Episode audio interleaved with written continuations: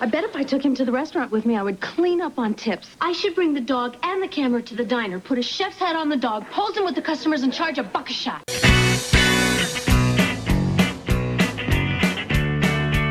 Hello and welcome to Whisk Till Stiff Peaks Kill, the recipe of Ramjack. Hi everyone, I am Alex, and joining me today for Ramjack is my co-host and friend, Brad. Hi! Oh, hello, friend. Hi! Brad is waving very enthusiastically. Um, and you should be too, listeners, because you found Ramjack. Don't, but you don't, have, you don't have to wave at your iPod. That would be weird. It would be weird. Wave just to your neighbor. Hey, I'm waving Who's at my phone. You? Freak Why- them out. Why is Leary waving at his phone again? Oh God. Oh no. This is To weird. talk to him. Oh God. Poor Larry. He hasn't been the same since the accident. I mean, and that and the divorce. I mean, he just. we should treat him to lunch. Let's just take him out. Um, guys, we got a wonderful show for you today. We're going to be bringing Belvedere. He's back. Yay! as is Savvy Angela, Oh yes. and a certain addition that Brad will uh, no doubt love. Definitely. Try to guess what it is before that part of the show. Hmm. Yes, we're going to have Laura Whimsy articles on the show, of course. Yes, we've got a special call from a special someone, of course. uh, but before we get to all that stuff, Brad, I would like to bring some science news to the table. Please, please bring us some science. This is important. This is being recorded in January. So obviously, people have made their New Year's resolutions, regardless of how crazy and bullshit that is. Most people have already failed their New Year's resolutions. Yeah. I had someone in a meeting the other day shame someone for eating something sweet during the meeting because of a New Year's resolutions, and it was very awkward and strange. What? Someone had brought in pound cake for a meeting. They said, You know, I saw it at work. I mean, I saw it out when I was at lunch. It was on sale. I just thought, you know, I like pound cake. And when was the last time I had it? So I thought I'd bring it in for everyone for the meeting if you want any. So she came into the room late, uh, and the guy said, Hey, you know, we got this pound cake. Would you like any? And she said, Uh, New Year's resolutions, dude. I can't have any of that gross food in me. No, no thanks. I wish I was exaggerating. She made a huge deal out of it, and he felt you could tell he was a little ashamed. And I wanted to say, dude, eat your cake if you want it. Don't worry Yeah. about it. Fuck off. This woman has never kept a New Year's resolution in her life. No. Like, oh, oh, so is eating a piece. So you're gonna eat this one little piece of cake, and then like, what's gonna happen? What are you? You fall apart after that? Like, what's happening? So you eat one piece of cake, and all of a sudden, like, what are you gonna start eating everything? Like, what's your deal? What is your weird lack of self control? Look, I didn't want to throw that lady under the bus, even though it, it came off to everyone in the room the wrong way. Maybe she is one of those people that has no self control at any little any little slip, and she's back to those two um, two Listen. gallon ice cream binges every Listen, hour. I can't. Like, my body's completely detoxed at the moment. I haven't any any kind of any kind of sugars or anything. It's really I'm going all natural. Um, and if I eat one piece of cake, then automatically I'll eat 12 gallons of ice cream. Hmm. Hmm. What? What? What? Brad, we're gonna help her. Are we? We're going to help her. There was a study published. Um, uh, let's see, researchers in Utah asked three groups of participants to complete a task that tests whether they could resist instant gratification for a better reward later on. Before and during the task, there was a group called the Nature Group, which viewed images of mountains, whereas there was another group that just looked at pictures of buildings or triangles. Participants who viewed natural scenes made less impulsive decisions than the other groups. Ta da! Okay. All you have to do to help keep your impulses in check is look at nature, guys. It's that easy. Guys, maybe you don't need your impulses in check because, like, fuck nature. No, thank you. If you have a big decision to make and you're not sure whether you can, like, hold your ground, go look at some trees. And then you'll be like, I'll pass. Of my own accord. Don't and that's the that's the thing about the city, Brad. That's that's the harsh reality of city living. No impulse control. How many times did you see it in the big city? How many times do you see it in the big city? Someone's in a line at Starbucks when you're star dashing. Should I go ahead and get a Danish? Go ahead and indulge yourself. There's no self control. They can't see nature. Who wants to see nature? Maybe like you see nature and you're like, ah, fuck it, nothing fucking matters. Nature's still out there. Like it's still, it still wants to kill me. It's the worst. So you I'm- think it's like a negative thing? I don't, e- I don't even want. I don't even want to eat this piece of pancake anymore. Ugh, knowing that there's like insects and like bears and all kinds of fungus and oh, it's just in the world. Oh, why don't we just live on a space colony? You know what? I don't care That may- anymore. that may not act. I mean, you're not actually far off from what they actually thought is triggering this, but in a different way. Um, they went off and did another experiment that followed up this one that revealed that seeing nature uh, helps humans think more about the future. Like, there's something about staring into the mystery that is the forest and or that mountain over there or i mean i guess what constitutes as a nature scene maybe there was like uh, the ocean in front of you maybe space there's something about staring into the unknown that keeps your impulses in check and that might be the fear of what the fuck is out there Yeah, whatever's out there wants me dead. Look, like, that's not a place cake. I wanna be. I need to just relax and be ready for the wolves that come out of those woods Yeah, yeah, oh no not interested. Ugh. Next time you're at Starbucks, Brad, and someone's like, "Should I get a donut?" and it slap them in the face, knock the drink out of their hand, and point outside and said, "It's out there. It's coming it's for fucking you. out there." and it's coming, and it's mad, and it's mad. Yeah. That's what science taught us. Looking at nature scares the fuck out of us so much that you will stick to your diet. Ta-da! Fear's the great motivator, Brad. Truth. Truth. In 2015, as it ever has been. Nature can Brad, eat we're a gonna- dick. guys it's 2015 people need advice now, we've been helping we've been helping crazies. I'm not really sure how else to define them. And i'm not talking about the mormons. We, we've helped mormons. We're going to continue to help mormons. Don't worry about that. Trust. but the people on what was it dark hollows? Creepy hollows. Creepy hollows. creepy hollows. People who even though the name would make you think they're looking into nature aren't looking into anything. But the importance of their imagination. Um we didn't know that we were actually preparing for this episode of belvedere by helping those people how could we know that No. How? but now we're going to go help another group of people and that's people who self-identify as nerds brad here's some questions that were originally asked to dr nerdlove on a website for gaming called kotaku and here's the questions that they have Oh boy. hey dr nerdlove or ramjack is my relationship doomed Yes. If you have to ask the question probably Definitely. Hey guys, I'm just a nerd. I've been dating this woman for three months. I'm 26 and she's 20. Definitely doomed. Definitely doomed. Doomed. Doomed. Doomed. Failure, Doomed. Doomed. doomed. Super doomed. She's really a very good person in most respects. Oh. Oh. Oh no. Alright? Except that she doesn't respect relationship boundaries. She spends a lot of time with a guy she used to sleep with, still sleeping with him.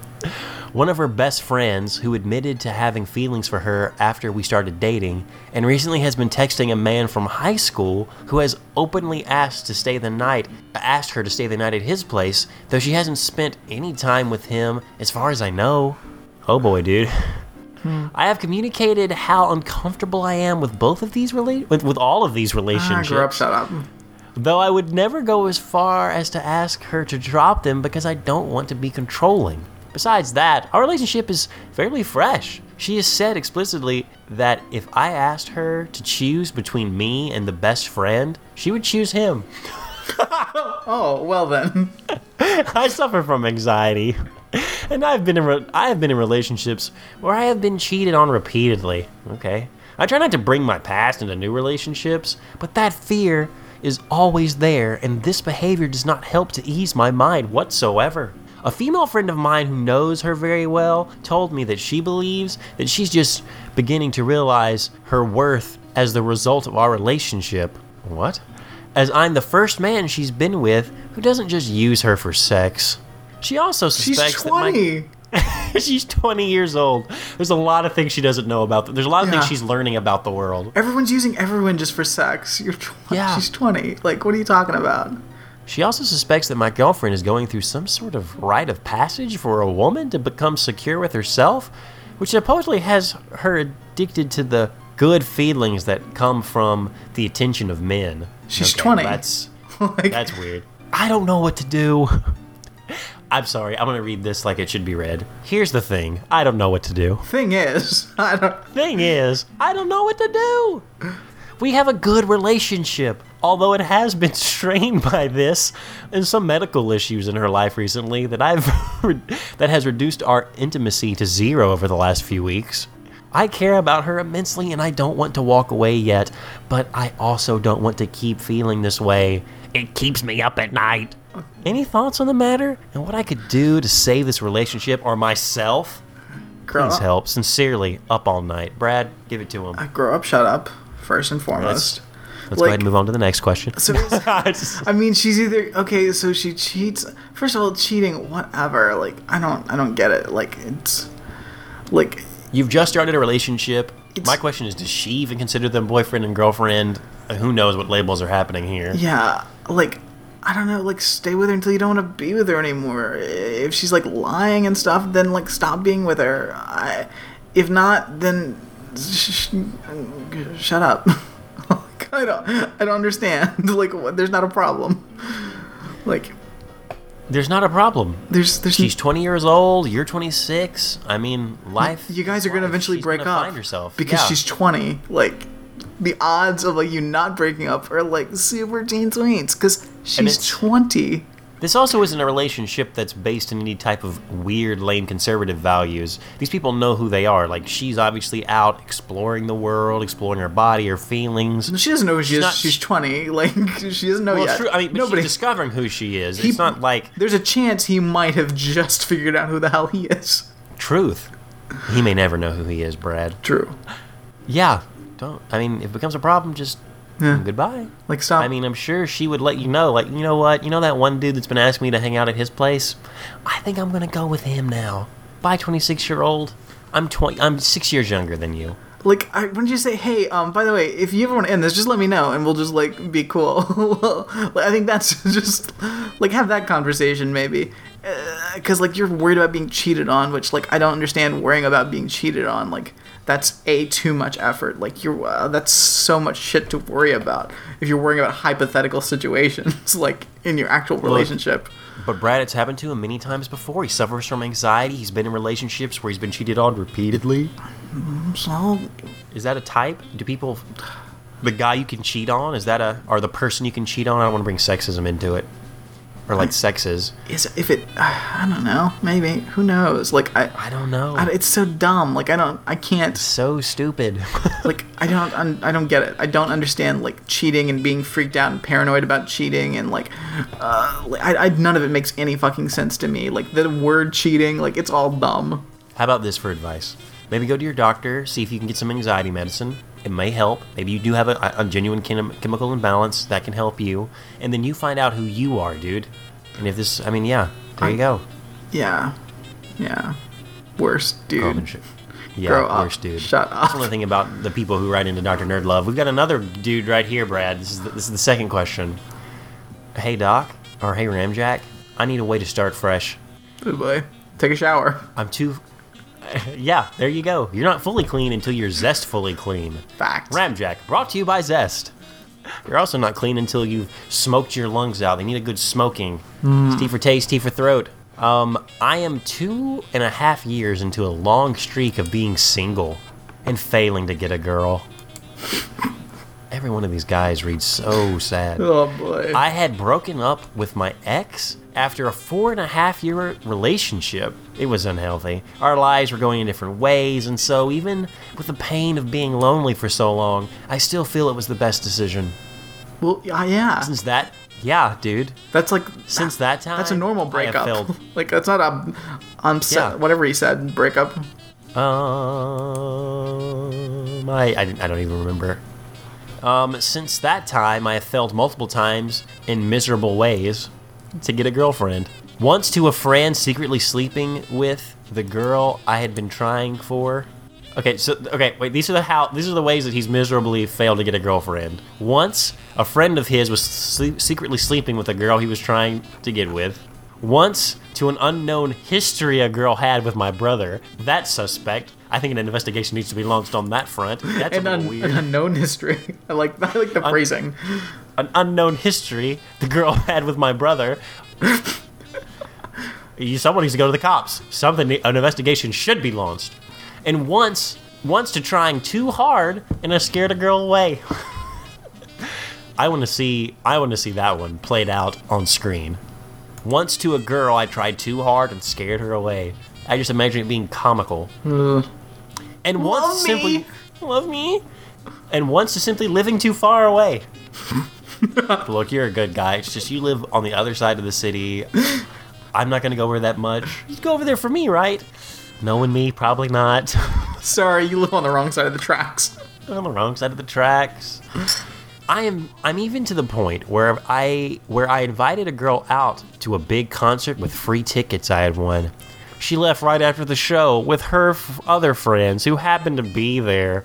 Told me we could chat more later, and I've yet to hear a word from her. That was weeks ago. Dude. These failures compounded with failures to gain any interesting job wait, any interesting jobs with my degree have left me feeling tiny and demoralized. They haunt me even though I could swear I'm cursed. And the looming shadow of my ex, now a successful pharmacist with a PhD and a good looking, wealthy boyfriend, has demolished my entire sense of self worth. God, wow, you're pathetic. Thing is, I need to start new. Oh boy. I need a way to wipe away those girls, their rejections, and the lingering smirk of my ex so I can move forward. How can I dispel this curse and no longer feel haunted by my history of love life failures? How do I start over? Sincerely, Voodoo. Um, first of all, get a new online name, Voodoo. Um, s- Voodoo. Next, He's cursed, Brad. Voodoo. next up, That's. grow that sounds like- up. Shut the Voodoo up. sounds the like the worst kind of nickname a frat could give someone. Oh, Oh, it's Voodoo. Hey guys, what's up? He's cursed. it's it sounds like one of those Get outta terrible, uh, uh, um, really late in the game He-Man action figures. Voodoo. Oh, it's Voodoo, Voodoo. or maybe a Ninja Turtle. Probably more of a Ninja Turtle, definitely. Radical. Ugh, What would Voodoo be? it would be. I think it would be like a Voodoo doll, That's like a like a surfer Voodoo doll that's Oh. like anthropomorphized. nice. I actually really like that. That's an interesting. Um. So, Brad, I don't. After reading all that, do you think that he's actually genuinely cursed by some? Do you think his ex girlfriend cursed him? she has her. She has her. She's a. She has a PhD and she's now a successful pharmacist. So she already is into. So she knows about um um Yes. things used in witchcraft and alchemy. She knows about yes, alchemy, uh, genuine, uh, I mean, true drugs, but also that dark alchemy Right. and or witchcraft. Right. Do you think she? Do you think he was hexed? How would? I mean, it's very possible that he could be under a hex.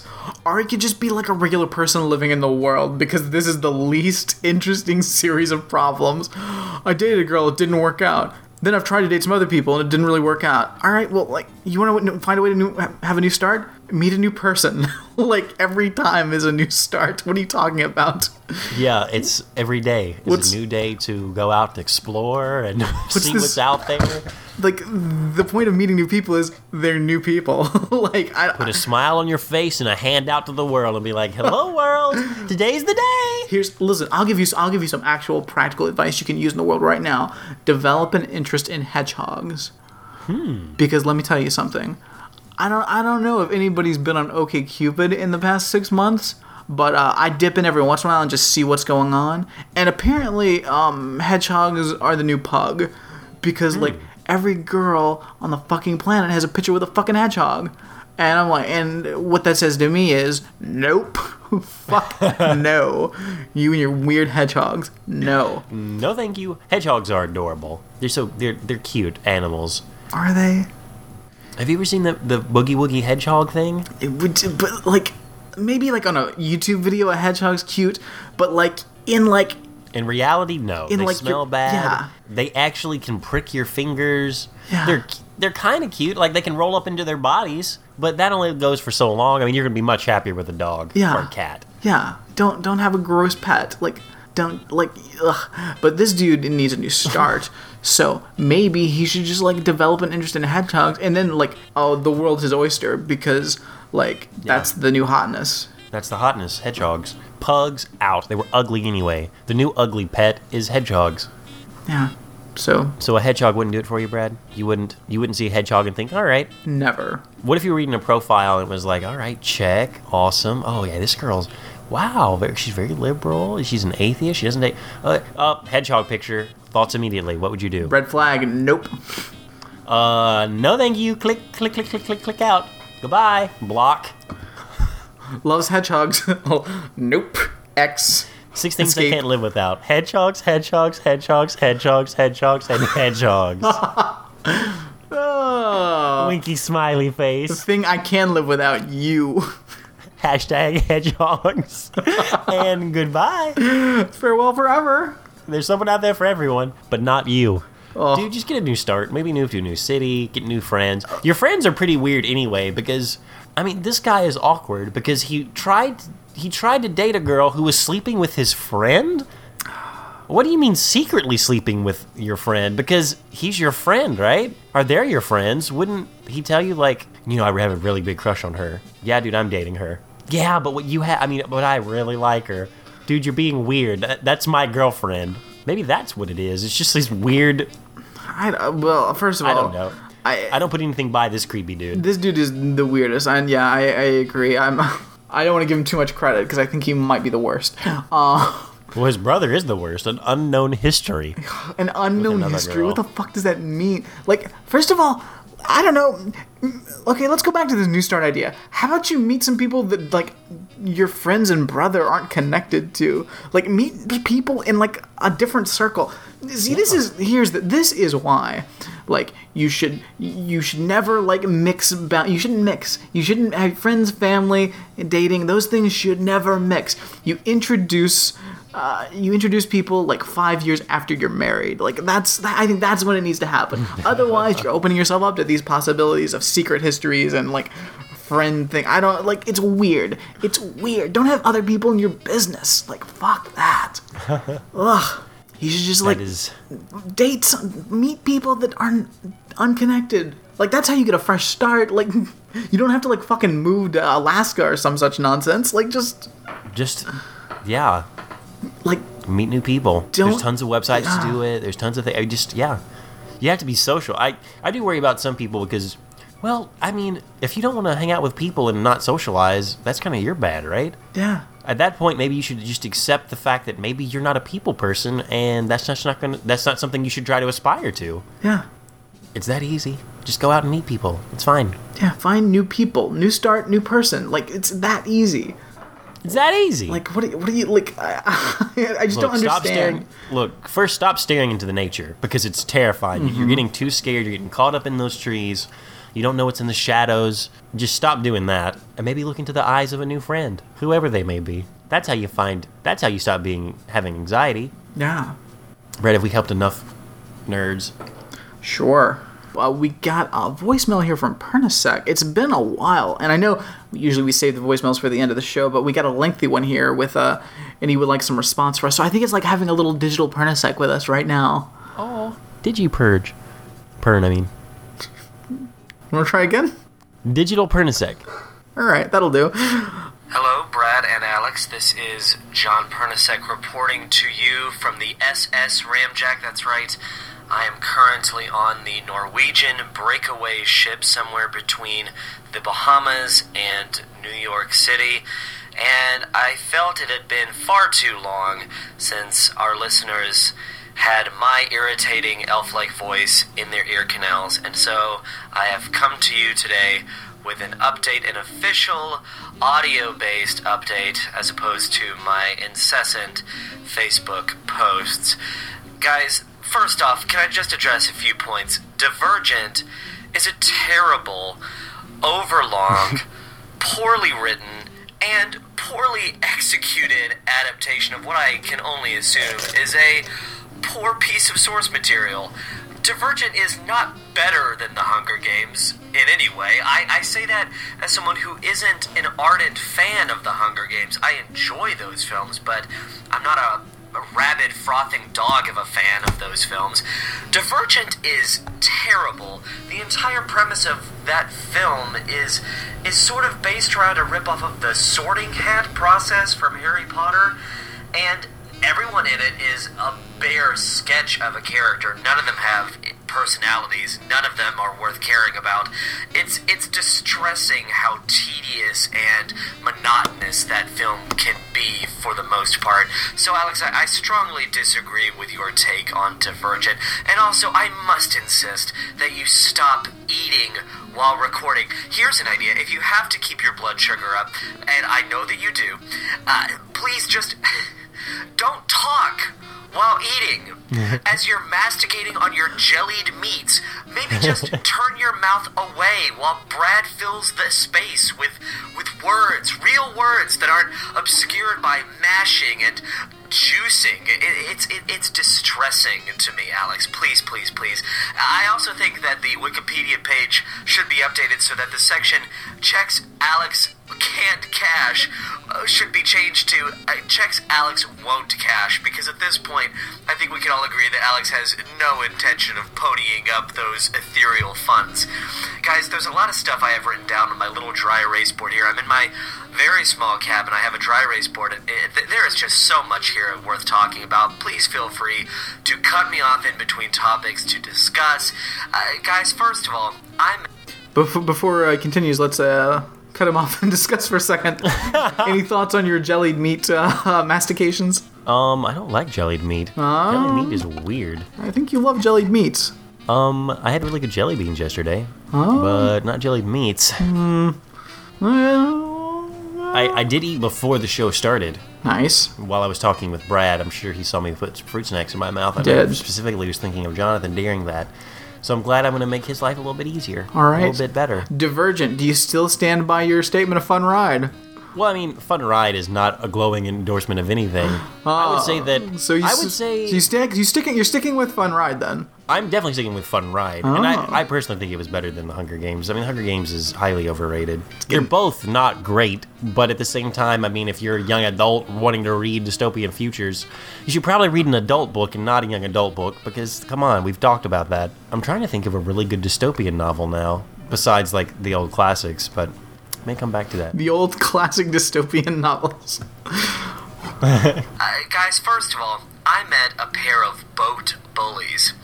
An official pair of boat bu- bullies, guys. I, I mean, I'm stammering just thinking about it. Boat bu- bu- bu- bullies. It was the first day of a brand new cruise. We, we have been on a seven day cruise schedule. The passengers had just completed their life jacket drill. I was trying to get to a point where I could make a phone call, and I barely brushed this one guy's elbow with my shoulder because he was much taller than myself. And he immediately, whiplash turns to me and he goes, Hey man, you're really starting to piss me off. Why don't you back up? And his friend was like a lackey in a movie from 1987 because he was loving every second of it. Just this yeah, yeah, yeah guy, just backing up his very tall buddy. And I didn't say anything in response because I don't want to get into an altercation. I'm an employee of this ship. But I do stare at them and I maintain eye contact with them as they go up the passenger staircase. And that same dude who yelled at me flipped not one, but two birdies at me. He flipped two very angry birdies at me, so I guess he meant business. I never saw those two again. Because here's the thing there are over 4,000 people on this boat, and the chances of running into a pair of boat bullies twice is pretty minimal. And it also probably helped that I stayed in my cabin because I think on some level I was scared. I've been working out every day, and I could probably do fine against these two.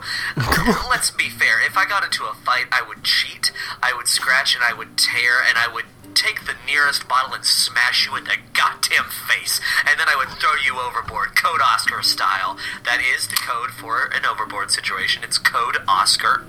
Uh, guys, that's the first topic. Um, Boat we need bullies. do an- yeah, boat bullies. We need to do an investigation on who died named Oscar. Hmm, Because someone definitely. named Oscar went over the boat, but it's like we don't want another Oscar. And slowly over time, it became Code Oscar. Definitely, definitely. What did Oscar do? Who was Oscar? May, maybe he was a boat bully. Maybe um, long ago, uh, some people on a boat uh, said no more of this bullying. Oscar, Oscar the bully, and uh, Oscar went overboard. Um, goodbye, Oscar. Farewell. Maybe that's what. Maybe that is what they meant by a Code Oscar. We got two boat bullies. Two boat bullies. Get rid of them. Hmm. So Jonathan, I am sorry that these boat bullies bullied you. I love that he kept eye contact with them as they walked away and up the stairs because you know that freaked them out, Jonathan. Just giving they a are more scared stare. of you. They are more scared of you than you are of them. I guarantee you. Yeah, you won't see them again because two stupid bros were like, "Hey man, you're really starting to piss me off." Yeah, dude, what's up? Yeah, dude, what's up? And the fact that you didn't cower down, but you just Gave them an intense, Stared. creepy Yeah. stare.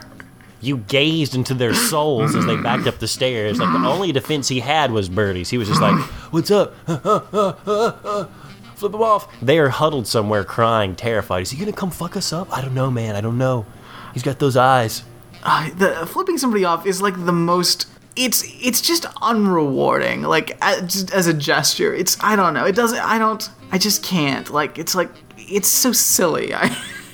You, like you can't be like hmm, mm, mm, mm, like there's nothing you get nothing out of this nothing this isn't rewarding this doesn't mm. like I it's, It's definitely lost any. like I just I can't I mean, I laugh when I see someone do that. hey Not that I've seen it this is how times. mad I am I'm gonna hold up this finger mad. like it's so dumb looking and it feels even dumber it doesn't like there's too much like it just doesn't it's it does not work for me it's nothing i can pull off i can't i can't deal with it like we gotta stop we gotta find a new thing and that's not it We definitely do. Uh-huh. Yeah, I mean, let's think about that as a as a culture because you're right. If you're above the age of twelve, it has nothing. Yeah. like whatever. Yeah. Who cares? so there's that all right let's uh check Wait, back. wait a minute. There was something else I was going to say about the bullying things. Uh, Jonathan, you could totally take these guys. yeah come on been working out i've seen those instagram pics We've all seen them. You got this. you got this you can take got them this. you can and you got the element of surprise Plus, you probably know the boat better than they do. Get Oh. into a secluded part of the ship and to make it an Oscar code. nice nice What you should do is find out where they're staying because you are on this boat, and let's be honest, 4,000 people, even if they complain, how do they know who you are? Mm. You should, like, stand outside. You should find their room and, like, room service, bring them towels. I heard you guys needed more towels. And they'll be like, holy shit, it's his case. Hold eye contact until they shut the door when you give them their new towels. They will not bother you. yikes Is that too much? That sounds- Is that too much, Brad? I, I, that's terrifying it is. That that requires a, a that level fear- Of, that requires a level of intense planning and sociopathic uh, uh, revenge fantasy that like I don't. I mean, I feel like I feel like I don't want to leave you and Pernisec alone in a room now because I feel like you guys might come up with something terrible. I mean, I say that, but I would honest. I mean, I would never do that to another human being unless something crazy. Yeah, but you would throw out that you I'm- would throw out that crazy idea, and Pernisec would might hold a grudge long enough to just make it happen. Can you imagine someone you had like bumped into and tried to give a hard time suddenly was at your door, still giving you the stare? that? Mm. That's when you were. That's when. S- Because I also Yeah. hold too that like if Pernisec sees them again, they will get the same terrifying gaze. As he should. Yeah. All right. Nice. Let's let's, get keep back going in. on. I got to hear what else happens on the ship. that was the point where you could cut me off, I guess. The the uh, there are some other things I want to talk about here. On the ship, uh, I've been performing sketch material, and I've been doing short form improv. And one of the examples of improvisation we do is called Your First Date, where we very explicitly say, hey, let's bring a romantic couple on stage, let's talk to them, let's interview them about their first date, and then we will recreate that comedically through improv. It's a thin premise at best, but you know, it works. It hits home for these weird Midwestern white people. We brought a couple on stage. Keep in mind, this is called Your First Date, and we use the word couple more than a few times before anyone is is brought on as a volunteer. And this woman and this man come on stage, and what we slowly come to realize is I, I didn't come to realize this at first. We had a straight up Oedipus complex on our hands because this woman heard couple and volunteer and she she thought to herself well we're a couple of people why don't we go on stage as a couple of people apparently yes it was a mother and son he was 20 and she was much older. It took me a minute to process this because I thought everyone was laughing at the fact that their age was so different. That maybe this was a May December romance. No, it was just a mother and a son, so we had to recreate, you know, his birth on stage. Uh, because really, what do you do at that point? They're on stage, you can't kick them back off in lieu of another couple. So, was it awkward? Yes. And did she seem to understand that it was awkward? No, she seemed to be having fun. The son seemed to understand that it was awkward, especially when I made a joke specifically about Oedipus, because how do you not make an Oedipus joke? I've also made references on stage during improv sets to the movie Mannequin, which I've never seen, and the animated adaptation of Charlotte's Web. I've done two references to that. Um, do people laugh? No, they don't. Do people understand what I'm doing? No, they don't. Am I doing it for my own amusement? You could make the case. Uh, let's see. Uh, as I said, we, we have been going to the Bahamas. Uh, I was gonna, we gotta get a pause on that. Holy fuck. That is so creepy. I love the How do you get that confused? No one says couple. Okay, let's get a cou- couple up here, and it's like, all right, let's go up there, son. Like that's some. That's weird. Well, first of all, why is like a, a mother and her 20 year old son going on a cruise together? That's, I mean, already it's weird because like, I feel if you're 20, you don't go on a cruise with your moms. Like, I, like, I, like I guess you know you're young enough that like if your parents want to go on a vacation and like pay for you to go on vacation, cool, free vacation, I guess. But a cruise with your moms? That's weird. No, you That can't. is weird. You can't do it. You can't do it. Like you just can't. You can't do it. I do love that they went about creating the birth. Like I feel like there's like other. I know you're in the heat of the moment, but I still feel like there's other solutions. Like, uh, I, uh, the, maybe the parents' first date, and then you ask the son, like, um, "Hey, tell me about your father." Maybe I. I feel like creating the birth is like. I mean, I sure it makes sense, but like that's a creepy solution Yeah. to that problem. Like, do you think But I love it. Couldn't have I ended love it. No. It ended with like him like going and trying to like sneak booze from somewhere. Well, it ended with one of Jonathan's And, like, Charlotte trying to Web forget it. references to no one got. Like he did Definitely. a Templeton voice or loved- something. I, I, I, I do always appreciate people uh, making jokes that are for no one's benefit except for themselves because I think that's perfectly okay. You don't have to dumb things down for other people to understand jokes. You have to entertain yourself, and some people will laugh along just because you seem to be having a good time. Fuck, fuck, eh, like people. You don't you don't need to know everything. I'm fine with it. This this podcast has a billion inside jokes that we're not going to explain because I don't have that kind of time in my life. Like, you can go back and listen to the back catalog. You can ask us. You can look it up on the wiki. Like, I, I'm not here to like explain the world to you. And if you don't know these cultural references, cultural references, uh, too bad. You just need to make a note of that and do it on your own time. You have Google in your pocket now. We all have Google in our pocket. If it's that important for you that it's really going to ruin your enjoyment of something, just look it up. I, I would have probably gotten the uh, Charlotte's Web references, Jonathan. I would have appreciated them. I. As would I. What could they have been? Jonathan, please tell us what these are. It was really obscure. Super Who was obscure. the father of the late girl? Not girl, but the pig, like the farmer's name. At one point, he's talking Uh, to his who's- sister, and he made a he made a reference to that sister's name as they were passing the pin with Charlotte's Web. It's the most obscure. Who was the who was the who was who uh who's in the art who's the head of the art department on the the animated Charlotte's Web? Hmm. Uh, well, I don't. No one knows. Well, hmm. You you put a tail on that, just like uh, old uh, Sammy did to Templeton, huh? What are you talking? Who is this guy? It's the most. Was that a Charlotte's Web joke? I'm not sure it was a reference. I, Jonathan, I wish I was on this cruise, and I wish I could see these bullies, and I wish I could see you performing every night. I, I would love. This is the cruise I think I could get behind. As much as we've talked bad about cruises, and ah, there's something awesome about. I don't know. It'd be neat to see Jonathan up on stage doing improv. I like that. I agreed. I listen. Listen. If we hit the lottery in the next, uh, you know, five to ten minutes, um, like we'll take a little ramjack trip. We'll show up on this cruise. Um, I personally think I am fascinated by the idea Yeah. of a cruise. I know that a cruise is not designed for me at all, but I find it inherently fascinating. The way I find buffet restaurants Oh, fascinating morbidly fascinating. like like I just want to watch the freak show and take all the notes. I think I think in my own way I could have an insane amount of fun being on a cruise, despite the fact that a cruise is designed to keep me at bay. I would be I would be like a vampire that's really curious about garlic recipes. I gotta know what's it all about. Brad, we may need to get you on a cruise. I, I think like I think it would be fascinating. I might die, sure, but I think it I think it would be worth it because I'm brave. I'm not I'm not afraid. You know, I'll take that chance. I'll go on a cruise. I'm a straight up hero. Uh, all right, Oh, let's yeah. get back in. specifically Nassau. And in Nassau, they play a lot of music for the tourists as they're going up and down the beaches.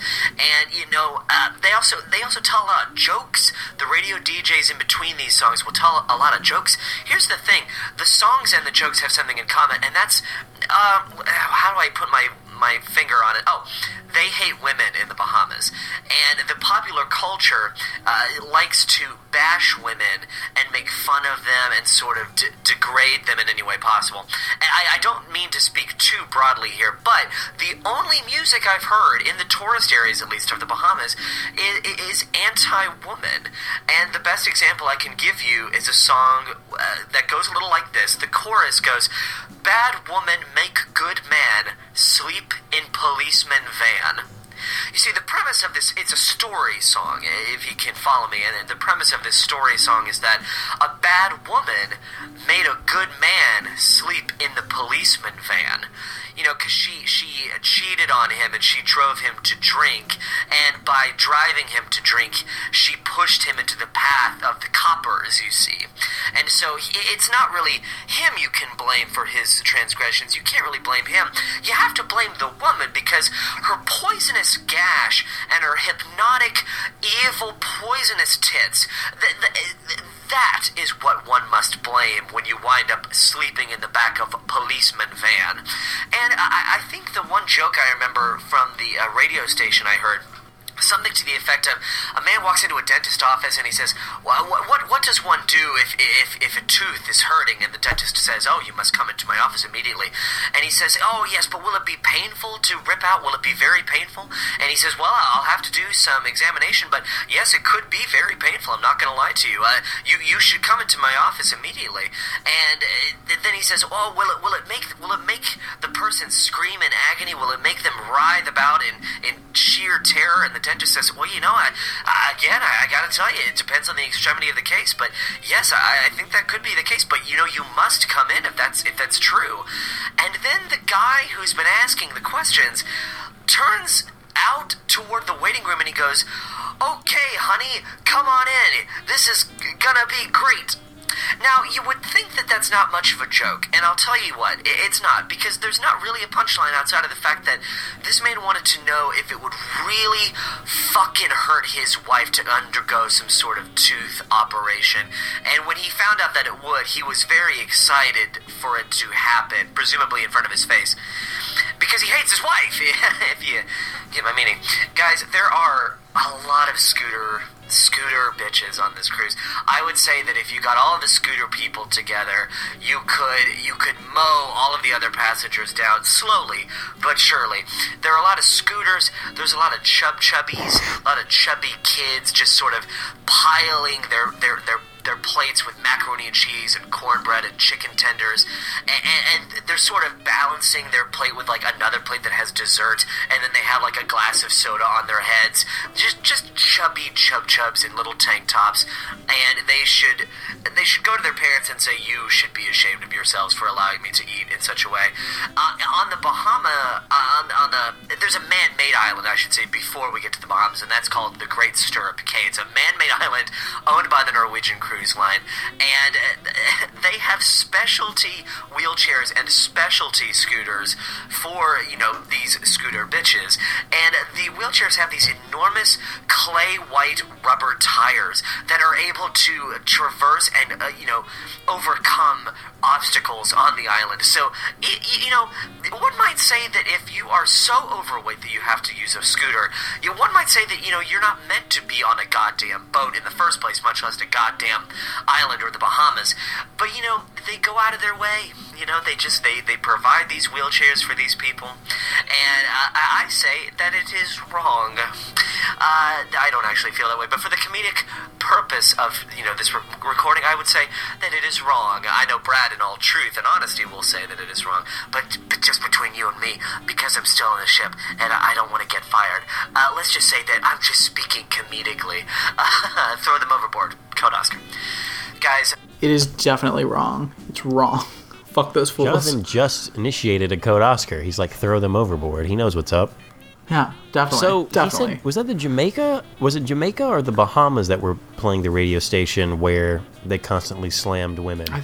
I think he said the Bahamas. I'm not. that's positive. weird. I don't Yeah, understand that's that. that's really fucked up. And that whole song about, or the joke where there's the guy and he's talking to the doctor and he finds out that this process is going to be painful for someone. And then he goes in the waiting room and gets his wife in there and he's he's giddy because it's going to cause her pain. That's fucked up. That's just Yeah. that's fucked up. Like the, like those like those old timey like uh, wife jokes like and all that like it just like it's so bizarre because it's like I I don't. I don't I it's so dumb like why don't you just like not be in a shitty relationship like I get that we're trying to have a joke and oh we ah my wife's really annoying we can all come together in the fact that we're really annoyed by people that we spend our lives with We're I going cause physical pain.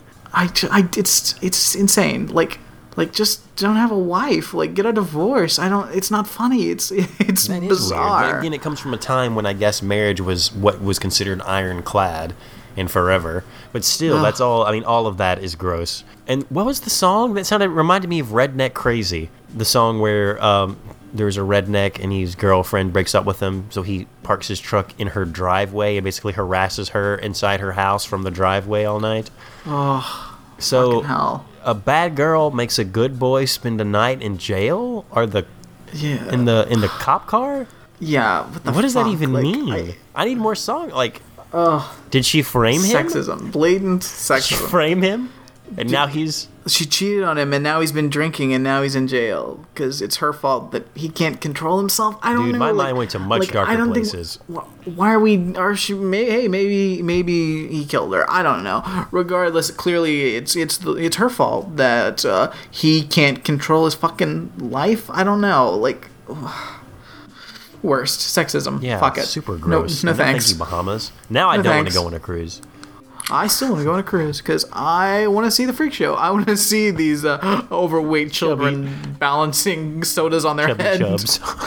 I love what he's. with their tank tops and macaroni and cheese. Ugh. I'm not eating. That was simulated. That was simulated, Jonathan. I'm not actually eating right now. I, I do see Alex does have a jar of jellied meats though. He's he's just waiting. He's waiting for the opportunity. Yum yum yum yum yum. Put those jelly Aw. meats down. They're tasty. Uh, uh, real quick, just a couple more things. As my voice gives out, Rock of Ages, the musical, is another entertainment point of destination on this ship. You can go and you can see Rock of Ages, and then you can see you can see theater die in front of you because Rock of Ages, the musical, is a horrific piece of musical theater, quote unquote. It's a jukebox musical featuring all of the music that you thought you forgot that sort of pleases the ear in a very generalized, nostalgic way. I, I wouldn't call it a fun ride. Uh, it, it's very self-aware and, and to the point of grating teeth gnashing. It's it's it's putrid. The cast does their best, I will say. They they, they do their best to elevate the material, but the material smashes them into dust again and again and again. Uh, the people who go to see Rock of Ages now, that's a bunch of fashion-forward pieces of shit. That, that those people are pieces of shit. I saw an old man walk into a theater to see a live piece of theater, and he was wearing uh, flip flops with knee high blue navy socks and plaid pajama picnic table pajama pants, and he wore a, a t-shirt that said "Come to the Bahamas." His hair was fucking matted. It was 9:30 at night. His hair was somehow matted as if he had just fucking woken up, and he had huge fucking bifocal glasses, and he shuffled his ass into that theater, and he had himself a good time. There was the there was the mother and the grandmother who brought their six-year-old boy to see Rock of Ages, which uh, very consistently uh, brings out strippers and women in lace underwear, and it's it's not a show for children, even though I don't think it's a show for adults necessarily. And the grandmother and the mother were very like excited and giggly about the strippers, and they would turn to their six-year-old child and sort of whisper in his ear. What kind of fucked up Laura Wimsett street secrets are they whispering into his ear? Are they teaching him about sexuality through this show? What the flying fuck is going on? Speaking of Laura Wimsett, Brad, please keep reading Laura Wimsett columns. I actually think I prefer you reading them over me because you you, you have a, a voice that that goes flows with the material very well, and so I, I will keep adding those columns to the, the Ramjack wiki. Please just cherry pick them and, and keep reading them. It, it pleases me to no end. And have I seen the movie Heaven is for Real? No, not in its entirety. It has been playing on the Crew channel, and I've seen maybe about 15 minutes of it at this point. It's a putrid piece of shit. And can I point out that the family in that movie, their last name is Burpo? Their last name is Burpo, and I'll say it one more time Burpo.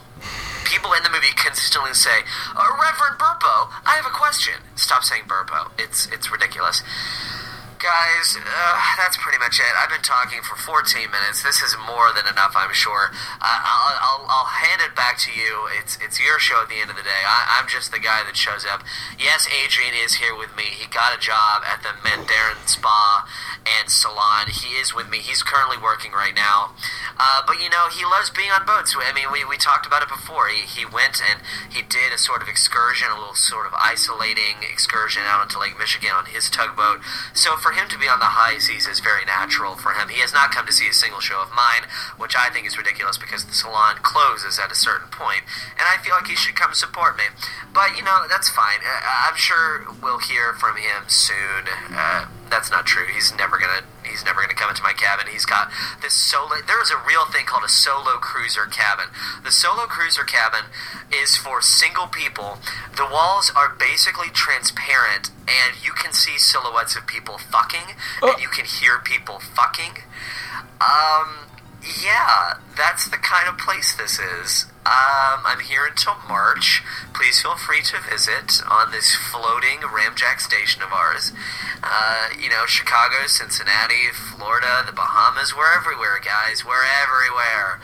Okay, uh, well, you know, I, I live here and uh, I, uh, I, ta- I help take care of the kids, and I'm, I'm with Julie now, and uh, I don't know if this is necessarily a good Gary Busey, but uh, it's a pretty good Ronald Reagan. uh, I refused to say AIDS in front of a national crowd until 1986, but, uh, you know, jelly beans, jelly beans, jelly beans, I guess. I mean, Amazing. wow.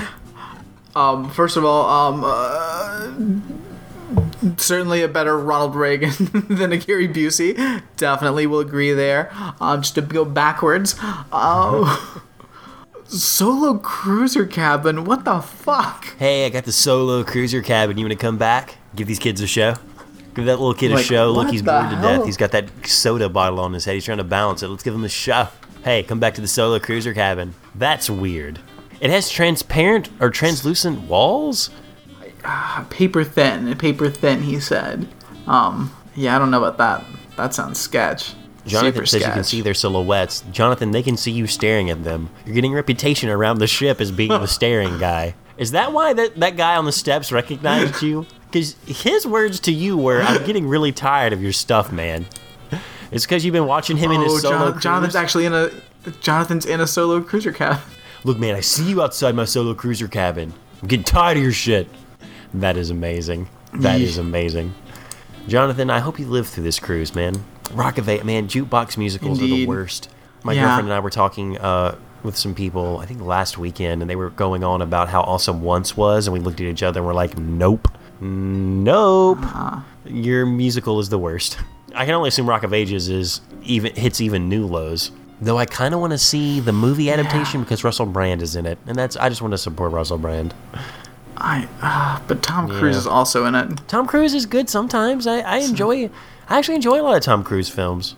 I haven't enjoyed a Tom Cruise movie. Hey man, you don't Ever. like Jack Black movies either, and that's not your fault. Jack Black movies are normally the worst. Well, Jack Black. Jack Black is the 9/11 of humans. Like, there's, there's, that's no. Like that's that different level. Like I, I don't loathe the Tom Cruise. Like he's lame and his, he usually picks movies that suck. Um, but like he's not the 9/11 of humans. Haven't seen Jack Black do a lot, Well, but then again, ugh. and again, except look like a man that he he looks like he smells like spoiled milk. That's it's just a fact. Um, what about these like people like whispering to like a child uh, during uh, a stripper scene? What are they uh, whispering? yeah, I don't think you want to know. What are they saying? Like that's bad news bears all the way around. Can't do that. Terrifying. Terrifying.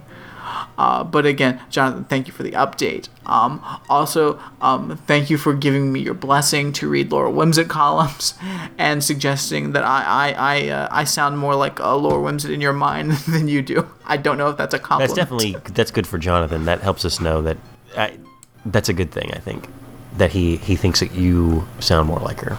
He says that he thinks I embody Laura Whimsett, uh, which is upsetting and terrifying It makes me question many things in my life. Brad, um, before we go on to the Laura Whimsett column, can I th- can I squeeze in a little bit of more news? Please, please is- do. This is interesting. is it Oh, hot it's, news? it's hot off. It's hot off the presses. Um, so it was generally thought that rhesus monkeys could not recognize their own reflection because they can't. Mm-hmm. All the experiments we did show that they don't care. Cats, dogs, they don't understand their own reflection. They think it's another animal. It's not them, or they just don't recognize a mirror. They're like, mirrors are weird. There's only a few creatures that can actually look into a mirror and see themselves: dolphins, uh, chimpanzees, gorillas, humans. But they trained rhesus monkeys to become like self-aware in a mirror. It's the first animal that couldn't see themselves in a mirror that now can, and it's kind of weird how they did it. And it almost sounds like torture. Let me let, let me tell you what's up.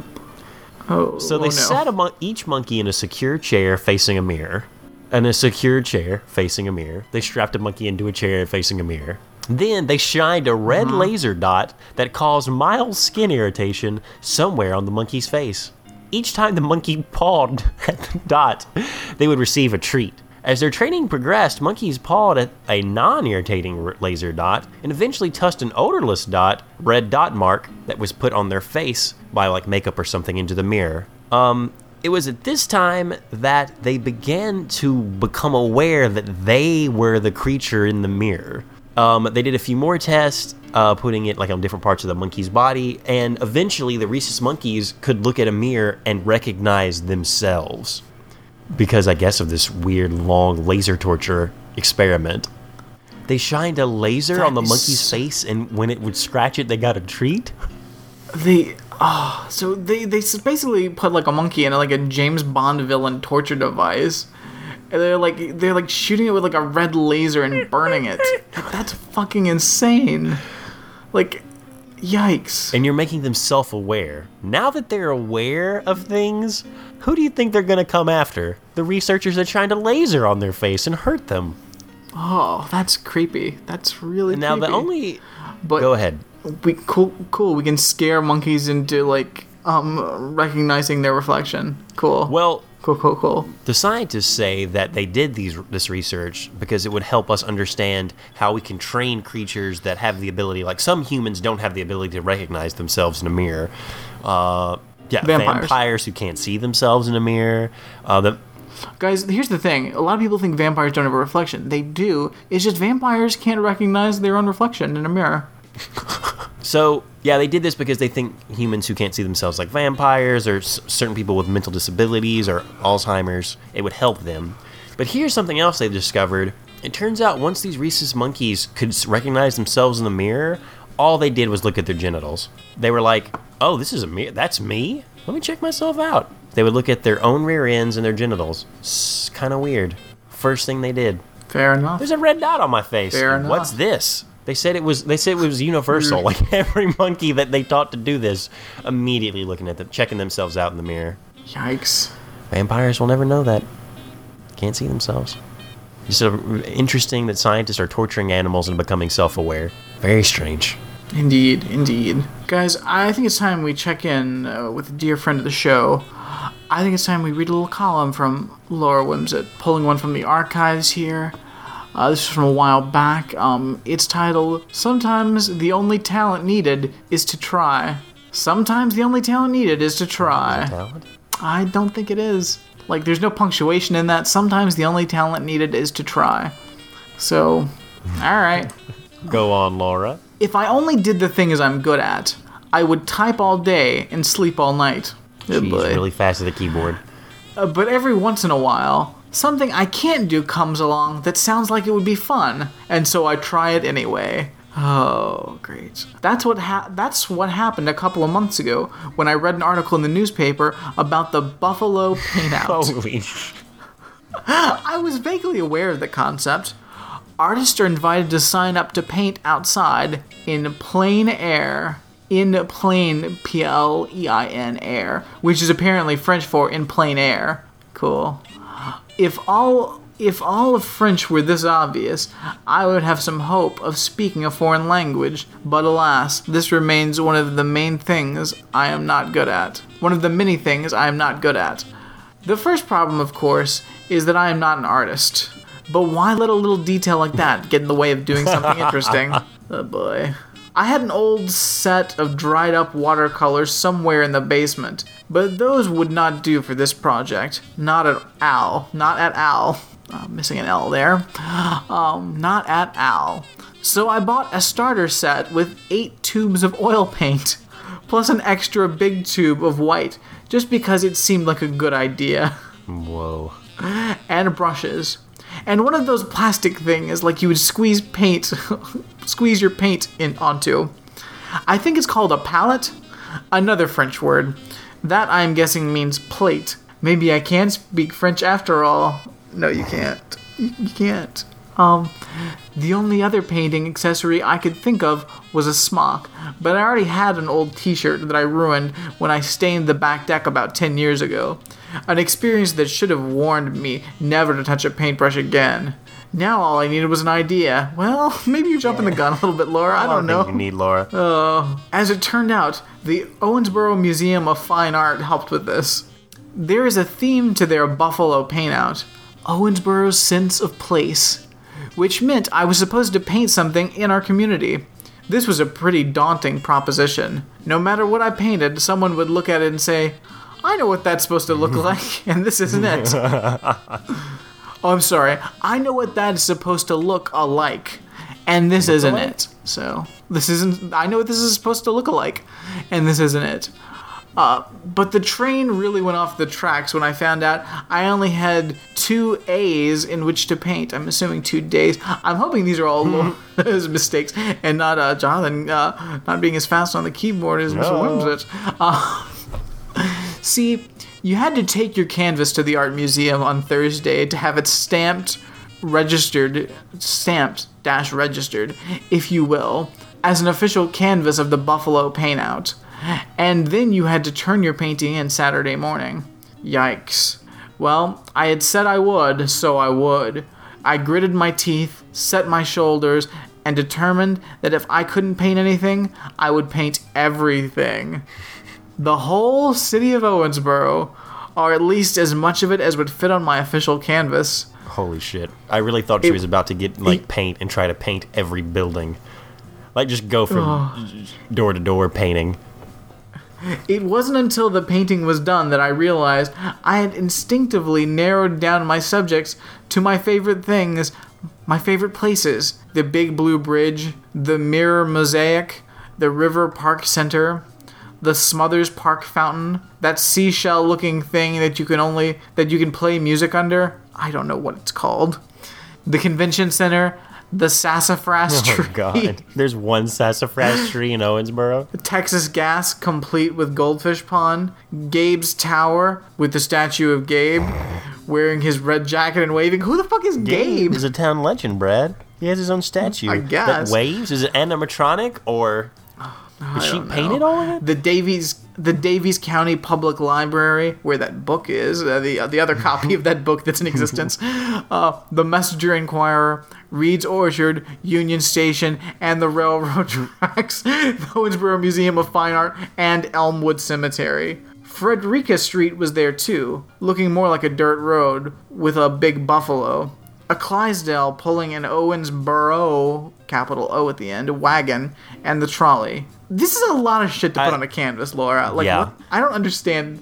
I want to see How this did she do it? because it sounds like Like, garbage. was it some kind of weird version of like cubism where she tries to put everything and kind of like make it blend into different angles and sides and shapes? Or did she do like an overhead, like Google Maps picture so she could get all of these locations in? Or are they just like vertically stacked? I like to imagine she did like a, she laid it out like a comic book with different little Aw. grids. And somewhere there's a picture Um, of clouds that look suspiciously like Jesus. I worked and worked and worked and sweated and agonized all Thursday afternoon deep into the night. I woke up Friday morning, looked at my poor little painting in despair. It looked awful. I begged my boss to let me leave work early Friday. I don't ask for much, so he always says yes when I do, and hurried home to paint and paint and paint some more.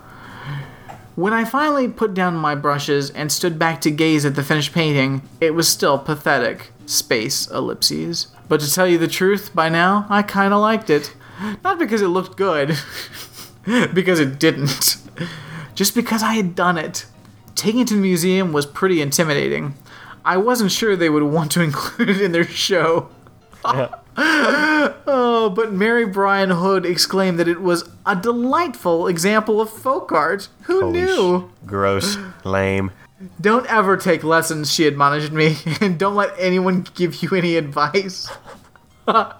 oh, they're just mocking you. Yeah. Uh, I won't, I promised. Pretty sure no real artist would dare risk his reputation by taking me on as a student anyway. You need a title, my friend Tracy reminded me. How about Go Big or Go Home? suggested my friend John. I laughed, but instead carefully printed my title on the card and wistful and watched wistfully as Rocky and Jason, who the fuck are Rocky and Jason, uh, carried my painting away to the exhibit area. It's- who the fuck is Rocky dressed- and Jason? Or who are they? I don't know. oh, and Laura, they I- were I- all I don't laughing at you when they said that. yeah. How about go big or I, go I like to home? imagine. it's folk art. Don't take any Uh, lessons. Laura's completely lost her mind. Rocky Balboa and Jason Voorhees carried her painting away. Uh, I dressed up that night. If my art couldn't look good, at least I might. Doubt it. And headed over to the Buffalo Gala, where I found myself mingling among some of the real talent in our community. It's called the Buffalo Gala. state. That's just the worst name for a dance or any type of event. Definitely. Their paintings all looked like uh, what they were supposed to be. If I had known this was going to be one of the happiest moments of my life, I would have paid more attention. But as it was, my mind was wandering, and I was just sort of looking around at all the terrific art surrounding me, when suddenly a familiar name called mine honorable mention. I'm pretty sure I floated to the podium to, to claim my certificate. It had my name on it, and the name of the judge, Gim, Jim Cantrell, a real artist, and the name of my painting. There are places I remember. That's in quotes, that's the name of the painting. Special places, space, ellipses, and a special evening. Congratulations, Laura, on your honorable mention. Congrats. I guess. Like, it sounds terrible. Did it. Honorable mention. I want to see this painting. You know who I Like, really how- admired this show? Not the winner or the second place or third place. That one painting, what did you call it? What did you call it, Bill? What did you call it, Rambo? I called it Go Big or Go Home. Oh man, like, I, I, can I find this somewhere oh, online? Oh, I'm sure it's still hanging in that museum. We should make a trip to Owensboro. Jonathan, this is the next thing oh you need to ask your mother about because I guarantee you she has a copy of this painting. And you probably had this painting in your room growing up and never knew it, that it was a Laura Wimsett painting. That would be so amazing. I gifted it to my Oh. good friend. Yeah, your dad bought this at an auction. The second thing he bought me for our next anniversary. Your dad. I no, I can't seem to find it online, but I really, I wish I could. Don't worry, Jonathan. Jonathan has it at his, house in Owensboro. Definitely, Jonathan has. Yeah, his, his, his mother has like a print of it, like, like hanging in his bedroom. He never knew. If that is that if that actually is real, which let's be honest, at this point might actually be true. I mean, we we joke, but that could easily be in his home. That would. F- Jonathan's gonna get freaked out by it. Poor Jonathan. Oh. Wow, Laura, you're the worst. You're just the worst. Like, I, I guess cool. You tried something, but like. You, you've never painted and like you're gonna buy some oils and like you're gonna start like you're jumping in with like I mean that's, That's jumping in hard with no training. Because oil painting Yeah. is something you have to read about if you're not. You can't just jump into it. You need linseed oil or a type of oil with, in addition to the pigments. It's easier to work, I, I just- I- guess. guess. Like how bad? Do you, like I can you imagine? Like all these all these random locations. Like she's just like thrown onto a canvas. I can't.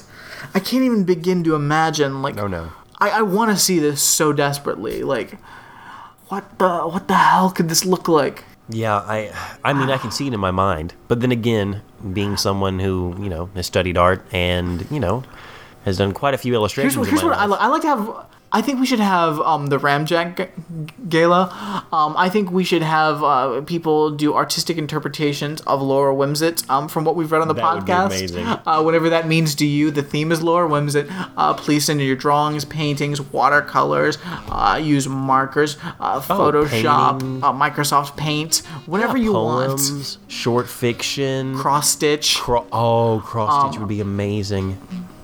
Collage. I just like decoupage it onto a plate. Like whatever you need to do. I like to see whatever, however you interpret Laura Whimsett.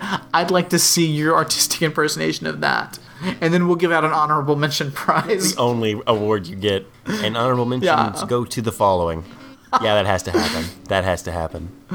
So please uh, send send those our way, Oh, because that sounds amazing. That is Uh, guys, it's that super special time of the week where we check in with our dear friend, Mr. Belvedere.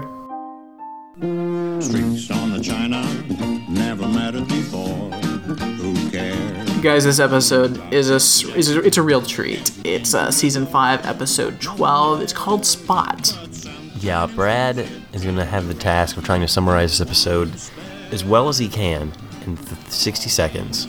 Going back to basics here on Ramjack. Brad, I have some time on the clock. Are you ready? right i think i can do this i think i can do this On again, if Brad goes over a minute, he is what we call a chump. no that's not you- right you you keep getting the rules wrong If Brad doesn't go over a minute, not a minute, 50 seconds. He's a chump. If he goes over a minute, he loses. correct There's a 10 sec, a tight 10 second window that's hard to, it's easy to aim for, hard to actually land in. God the land gotta gotta gotta hit that landing all right i can do this i can like do this gymnastics. All right, Brad. On go. Three, two, one, go. All right, guys, this is the episode spot. So, you Wesley T, you know he's been wanting a dog forever. Well, season five, things are gonna get wacky. He gets a dog, and it's a super cute little dog. But Wesley doesn't like it because he's like doesn't want a dog anymore because he's he's angry that he never got a dog and he'd given up the fact that he would ever get a dog. So now he's angry like at the idea of having a dog, and he tries to shun it. But it's super cute and amazing, and does amazing season five tricks um, that I love. Uh, also, Marsha is apparently working at the diner again. Whatever. Um, also, Heather is like not hanging out with Angela because she's got a new friend that is the fucking worst and is going to like new age spiritual bullshit. Um, so Angela gets one ups her and like pretends to be a medium and like gets like a following of dumb people. So then Heather's pissed off, and in the end they work it out and become friends again. Um, Wesley tries to get rid of the dog because he's angry at it. Um, but then he realizes when he's looking for it that he really misses and he actually loves the dog. So he's got a dog now. Yay! That's Belvedere. I have 57 seconds. Well done. Well done. Nice. He landed, ladies and gentlemen. Didn't go Did it. overboard. Didn't have a, a code Oscar on her hands. Phew. Uh, yeah, this episode of Belvedere is crazy. Yeah, super crazy. All right, just a couple of things off the bat. Um, this episode we actually learned Savvy Angela's last name is Gilbert. Yeah, that was weird. Angela Gilbert. Yeah, Goulet. I think it's Goulet, Goulet. Obviously, Gilbert's too Come close on. to Goulet for that not to be the real one. I, they both start with G. What, what does that mean? Come on, it's got to mean something, right? Um, also, Heather's new friend, um, the actress that um, Alex, did she look familiar She did to look you? familiar to me. I don't remember her character name because I automatically just wrote her four and two or five and two craziness Mm-hmm. off. Yeah. Um, her well, her character name is Ramona. The actress is Darcy Marta, um, who hasn't done much, um, hasn't hasn't done a lot, but she did star um, in a little Christmas special called "A Mouse, a Mystery, and Me." Holy fuck, that was her. Yeah, that's her. How crazy is that? Whoa. Like like two years uh, prior to uh, being in this episode of Mr. Belvedere, she was in that weird random Christmas special that I happen to have. A mouse, a mystery, and me. That is the weirdest fucking Christmas It really special is. ever. Next to that one thing that Jonathan peeped us to, that toy father and son. Oh That's, yeah, that's yeah. a nightmare. that's not a Christmas special. Yeah, that's, a a- straight up nightmare. No, no, that's a Christmas nightmare. So, yeah, this episode starts out with Heather wanting to go to a paranormal like convention with her new friend Yeah, uh, what did you call her? Rosanna, Rosanna, Uh, Ramona. Ramona. Yeah. Um. First of all, what is her rig out? Like this weird. First of all, like I know she's wearing this like crazy like it's supposed to be new age, but it's just like a weird gypsy costume. like like 80s western. It's like 80s fashion western, but all black with West. I, where do you see Western? Well, it looks it looks similar to things that I remember from the '80s that were in and around, I guess Texas. It looks like a Dallas outfit, except all black. It reminds me actually a lot of the costumes they wore on Beauty and the Beast, the television show.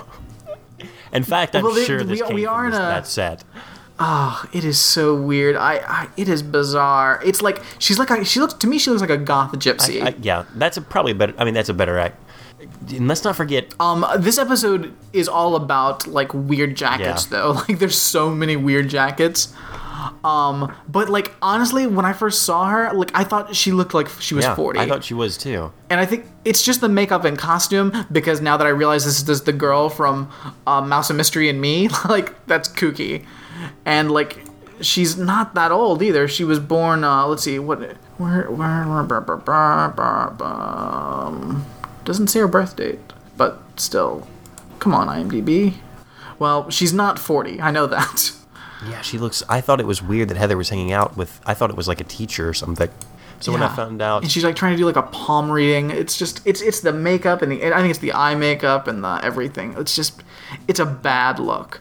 Speaking of bad looks, Heather, why are you dressed like a seventy year old man? Heather, Heather, what are you doing?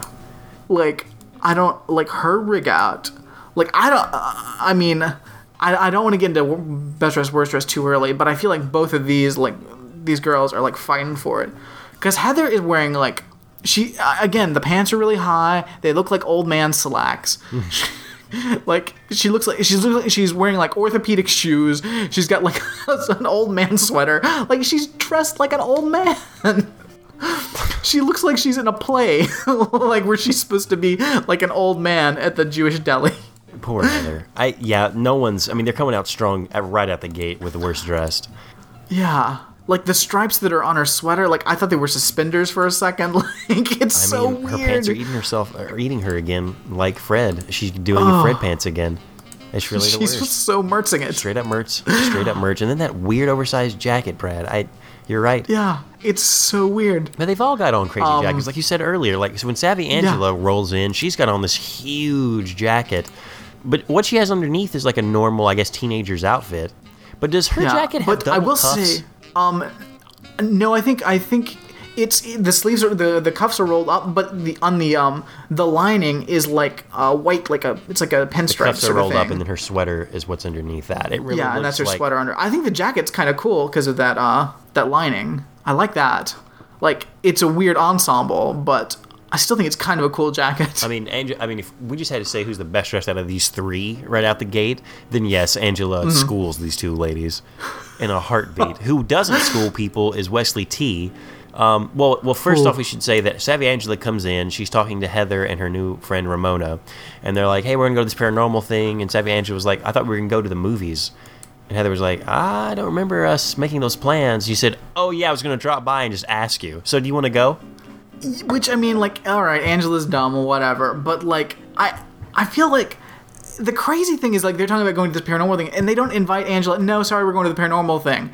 And Belvedere says something like, "Well, you should take Angela along," and then they don't even they don't even. Yeah. It's like they don't even recognize that statement because she is not invited. And I'm like, what the fuck, like. it- What Angela's too dumb to go to the parent the the dumb paranormal thing? Um, if there is anybody that I feel should be into like this paranormal bullshit, it should be like Savvy Angela. And she gets into it. So she, they leave, and Savvy Angela and Belvedere are there alone, and she's like, "Well, looks like it's you and me, Mister uh, Belvedere, or whatever, however she mispronounces his name, Bedwetter, I think she Bedwetter." calls And him. he's like, Uh, he says something. He's like, I don't Yeah. think so, and he Yeah, fucking leaves her. I'm like, what? I like listen. I need people to stop hating on, on Savvy Angela because like, like everyone else continues to be the worst. Like, "Oh, dude." I mean, Heather's like wasting her time and money on with her stupid um um Fox Mulder friend, and like, uh, and Wesley's gonna be the worst in this up. So like, uh, I don't, I don't even know. don't even know. Speaking of Wesley, so we cut to the living room and uh, Kevin's sitting there, I guess, just hanging out because he doesn't want to hang out at his apartment with Casey or something. I don't know. None of it, none of the continuity of Belvedere makes sense anymore. Like I don't know what's happened. But Wesley comes down and he's clearly he's he's uh, ripped his shoes up, like they're like falling apart. And he's like, and Kevin's like, "What the hell did you do to your shoes?" Listen, I'm trying to get Dad to buy me these like fancy like um these high tops. And Kevin's like, Wesley, that's never gonna happen. Those shoes cost 120 dollars. Yeah. I love, I love, like, I mean, I know it's a different time, but I love the fact that, like, there was a time when $120 shoes were, like, insanely expensive I mean, you pay 120 shoes, 120 dollars now for just for nice shoes. for decent shoes, like, for night, like, for high end shoes. Like, oh my gosh. Yeah. So Come on. Wesley T's hoping for these. Ding dong. Dad rolls in and with the door cracked open, and he's like, "Hey, Wesley, I got you something." And Wesley looks over at Kevin like, ah, "Ha ha ha, big brother. Looks like the youngest gets all the spoils." and he looks over and, and uh, George opens the door and he says, "I got you this." And the cutest little dog jumps, leaps through the door, and runs over. Kevin is uh, uh, immediately enamored. He's like, "Oh!" And they all, everyone runs over except for Wesley T, who has the look of "You son of a bitch" on his face as he's looking at the dog and his dad. It's such a cute little dog. Like, come on. But we He's realize great. that the dog means a lot more than just a brand new dog to Wesley T later. I'm not gonna. Uh, we'll wait till we get there. But Wesley T really does have a look of like, God damn it, you bastards finally got me a dog, huh? And his dad's like oblivious to. it. He's like, Hey, you always wanted a dog. Here's your dog. It's cute. It's awesome. His name's. You can name him whatever you want. Uh, had uh, Marsha comes down in her fucking waitress outfit. With the hula hoop, mind you. Yeah, and she's like, "Oh, what's this? I didn't know we were getting a dog." George says he did a thing at work through the uh, network that he was at an animal shelter and he saw this dog and just thought of Wesley, so he got it. Yeah, they, they- apparently they were about to put they were gonna have to put the dog down if somebody didn't claim it soon, so he adopted the dog. All right, um, Marsha, we gotta talk about Marsha fucking being a waitress this again. work? How does this fucking work?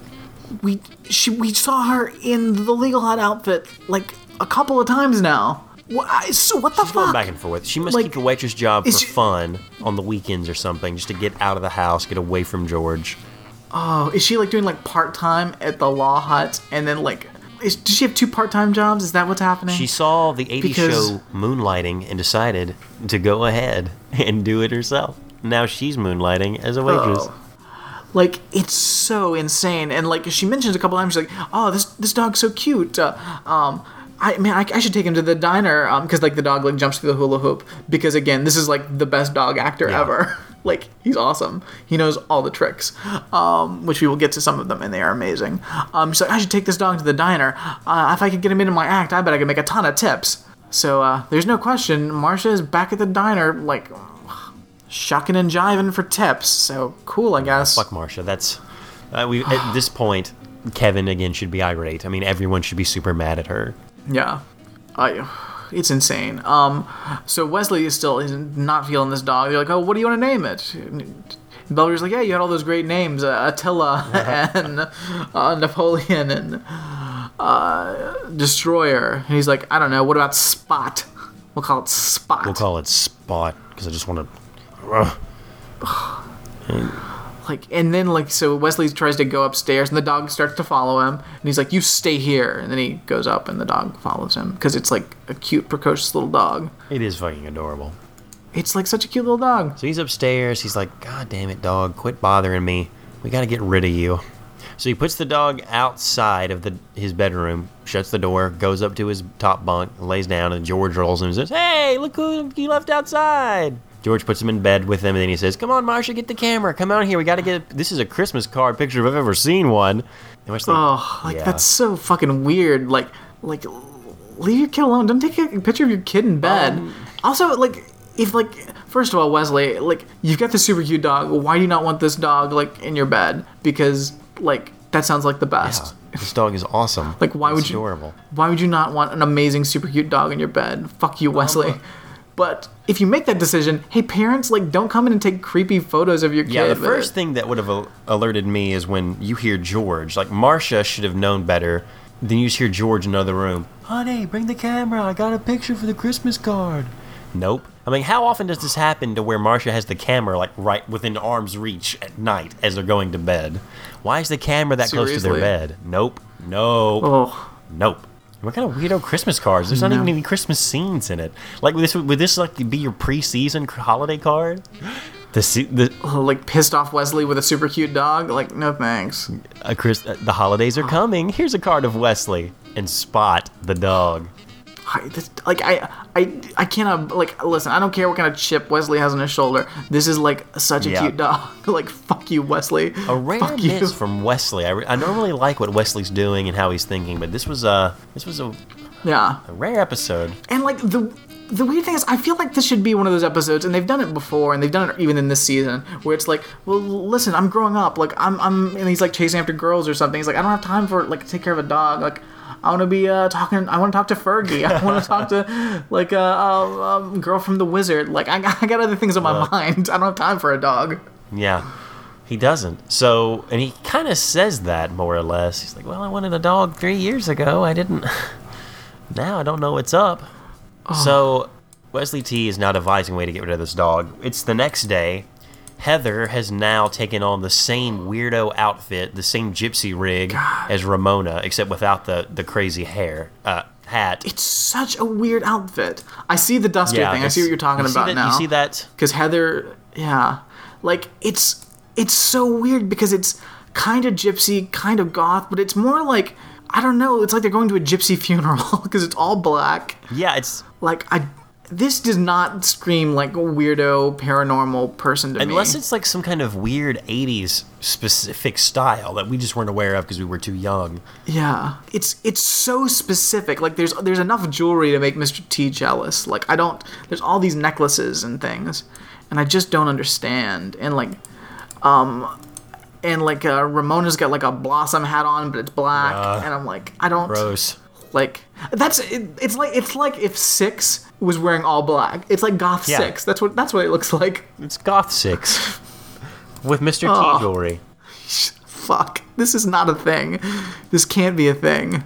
I hope not. I mean, again, outside of Sleeping Beauty, the television show, I've never seen clothes like this. So they're getting ready to go back to the paranormal, I guess, expo.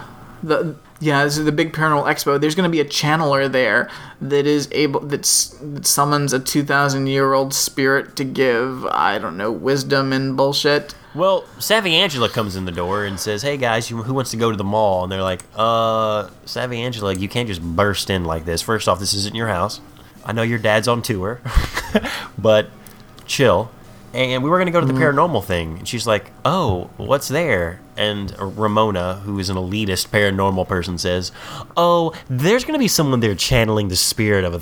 30,000 year old space alien, so you would know what's going on. And Savvy Angela says, I know about channeling. You just point a remote to the television and start clicking it, which we assume is a joke. Savvy. She's, She's savvy. I think she's blatantly making fun of this Ramona girl to her face. I was like, why would Heather want to hang out with this bitch? Fuck this. like seriously. Like this is I I mean fucking And why hell. would uh why would Heather want to hang out with this weirdo Ramona? We, we, we find out later that Heather wants to make more friends, and she feels like the only way to do that is to completely erase her previous life. Much like uh, the nerd wanting a fresh start or unable to find a fresh start in women. Uh, there's some weird history between uh, Heather's brother and Angela that she just can't get around. So she There's a secret history. history There's also secret history between Heather and her brother. So, so she needs to make a, a clean know. start. What did she say to Kevin in that one episode? I'm not little anymore. I don't wear Oh. braces anymore, Kevin. We got that secret history Yikes. running around that Heather's never been comfortable with since. Whereas Ramona has a secret history with a mystery solving mouse. So that's, what, that's what put her on this paranormal um, roller coaster ride. So they go to the expo. Uh, and um, Belvedere convinces them basically to take Angela along, yeah. which I So there's a there's a dude that's behind at the paranormal expo, which looks the worst. in one of the con- weird conventions rooms with weird windows. There's a dude on a podium, like on a like on a stage with a weird seat on it. He's going to be channeling this the spirit of Ramono or Ramirez Of uh, we we map we mapon we mapathon. Weem up a fun. He's got on a baby blue or teal, a baby teal tracksuit. God damn, It's not even a tracksuit. It's, It's, a just sweatsuit. My bad. it's yeah, it's a sweatsuit. It's a sweatsuit. Like it's a goddamn like baby the most baby of baby blues. Like I, this is gross. It's just gross. Like you can't wear that. You can't have people pay to see you wear that. Like that's no, no, no. Like you can't wear that to the gym. Like it's not allowed. If you're working out at home with the lights off, okay, I'll let you In a wear it. power outage. Like When you like there's to be accidentally an grab extreme this. blackout. Yes. Oh fuck! This wasn't my normal sweatsuit. This was my baby blues. I wear this when I'm sad Oh, and want to eat ice cream. So they're there. Heather looks at this guy and she says, "Isn't this like the dude who is like the, the literally the guy who cuts cheese at the deli? Like he's the cheese dude, right?" And Ramona says, "Shut up! He's about to start channeling the spirit." Yeah, and then he's asking for questions from the audience, and there is this woman there, and like I don't understand what the joke is. I guess that she's just weird, but she's like, um, spirit of we um, how, how can you give me some advice to to kickstart my belly dance career? Well, we should also mention that when he channels a spirit, he talks normal, kind of weird, kind of low, kind of like a dude like this. And when he channels the spirit, his voice changes into a weird voice, speaking to you from across the universe. Uh, you're doing a so much so much of a better like spirit channel voice than he does. Thank you. Because thank like you. this this Brad, I thank you. Alex, I think you're welcome. You're welcome, and I think, I think if you need a new, if you need a fresh career for the new year, maybe you can you maybe you should consider being a fake spirit channeler. Hmm. It's pretty easy from what Savvy Angela is about to show us. So Apparently. woman, like Brad said, wants to be a belly dancer. She wants to she wants advice on on kickstarting her her belly dance career, which and then there's like a laugh. Well- and like I don't I don't know what the joke know. is. I think it's because, well, she says specifically, I've been trying to get my belly dancing career off the ground. It doesn't work. How do I do that? And she's kind of awkward and kind of out of shape, and she has a weird voice. So I guess it's because who would ever want to see this woman belly dance? I guess. I, guess. It's it's is weird. weird. It's fucking weird weird. shit happening. So fucking weird. Like I oh I don't I don't even know. It's so bizarre. Like there's so many like w- this episode has a lot of like weird jokes that like I don't understand. There's just a lot of people say weird people saying weird things and then the audience laughs and I don't understand what's happening. So Savvy Angela is also kind of put off by it. Heather is skeptical, but like, all right. I mean, Ramona's my cool new friend. I met her at the I met her at the arcade a few days ago. I really want this to work because I really hate my life right now. There's a secret history Yes. that Kevin won't talk about, and Angela just won't even mention. And I just, I just don't know. For some reason Savvy Angela like goes to do something for a second and then immediately comes back. I think she um, says she's going to get a glass of water. How do you get a glass of water at a convention? I have no idea. And why would you say a glass Well, of she- water? Yeah, she also walks out of the room and then almost immediately walks back in. There's just enough time for Ramona to say, "We've got to ditch her." And Heather's like, "Really? What do you mean? We can't. She's the worst." First, did you see what she's wearing? S- A blue sweater, a, A blue sweater? sweater with a weird kind of like yellow turtleneck underneath it, and just denim. Ugh, where's she getting her fashion sense? Ugh, we got to ditch her. But didn't she drive? Shut up, Heather. We're gonna go. Yeah, she comes back and they're like, "Sorry, we just got. I just got to call. My sister has a flat tire." And she's like, and I love it because Savvy Angela calls her. I was like, "You got to call here." Because they don't See, got cell and that tricked me at first because I thought, well, no, sh- of course she did because she's got a cell phone. Holy fuck! This was before cell phones were a thing.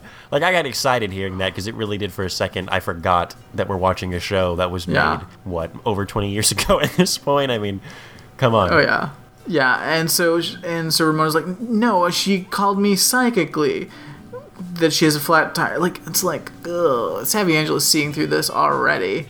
So they like shuffle out of there, and then Angela's like, wait, I drove here. Oh no.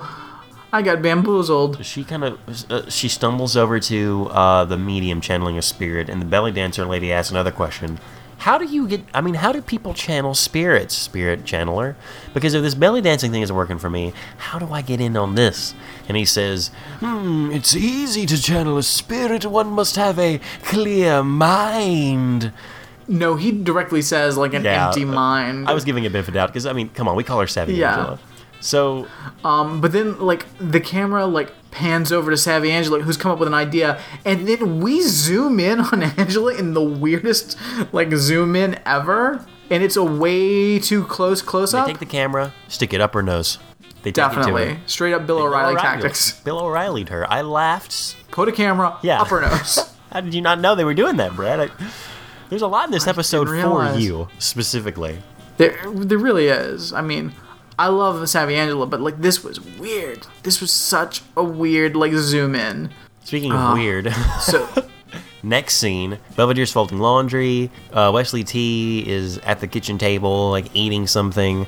George comes in with the dog, and the dog rides in on a skateboard with a jacket and a toboggan.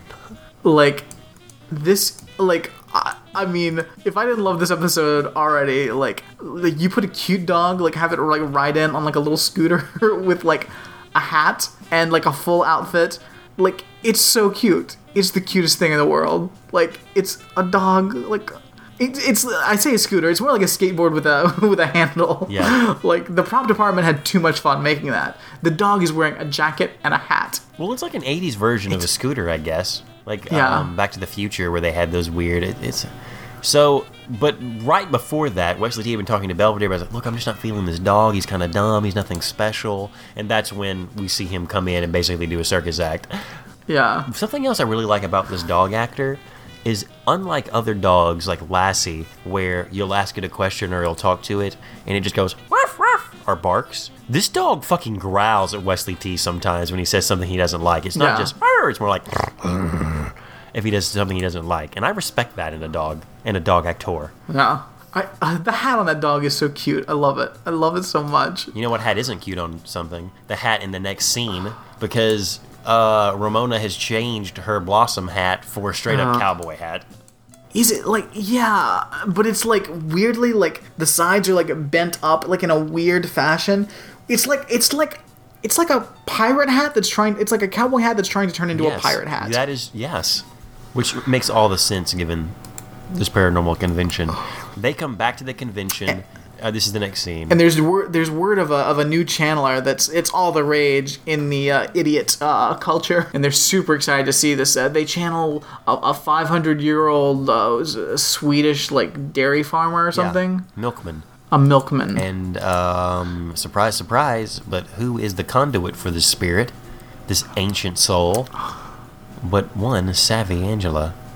Oh, savvy. Like, I love it. It's a savvy move. Her voice is even more. I mean, it, it's making fun of all of this, even to a, a larger degree, because her voice isn't sagely, but it's just kind of like a dumb, weird voice. It's a wacky Swedish voice, yeah. It's, uh, uh, but like, still, like, for wacky uh, acting choices, it's a pretty solid Oh, yeah. one. like, you gotta love it. You gotta love it. You gotta love it.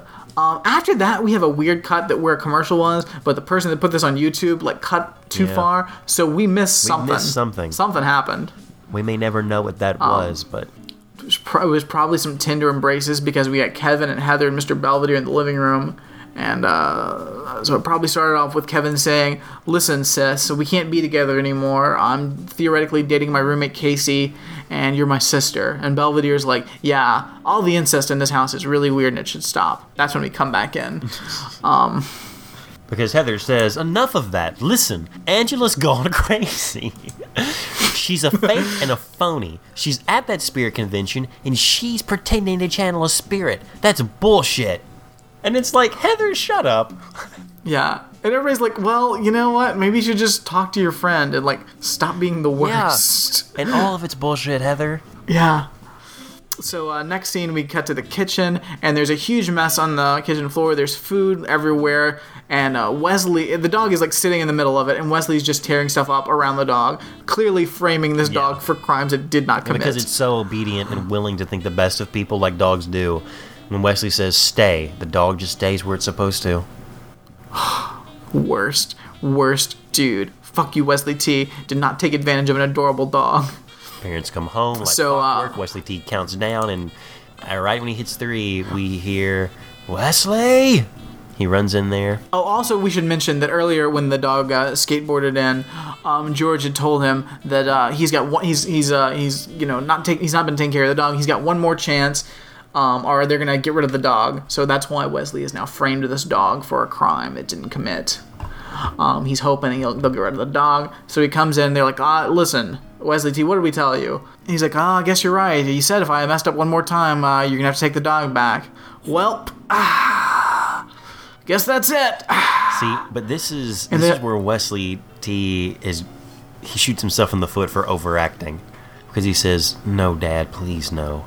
All right, and he gets on his knees and looks at little Spot and says, "Spot, I'm sorry I failed you, but I guess you're gonna have to go back to the dog orphanage.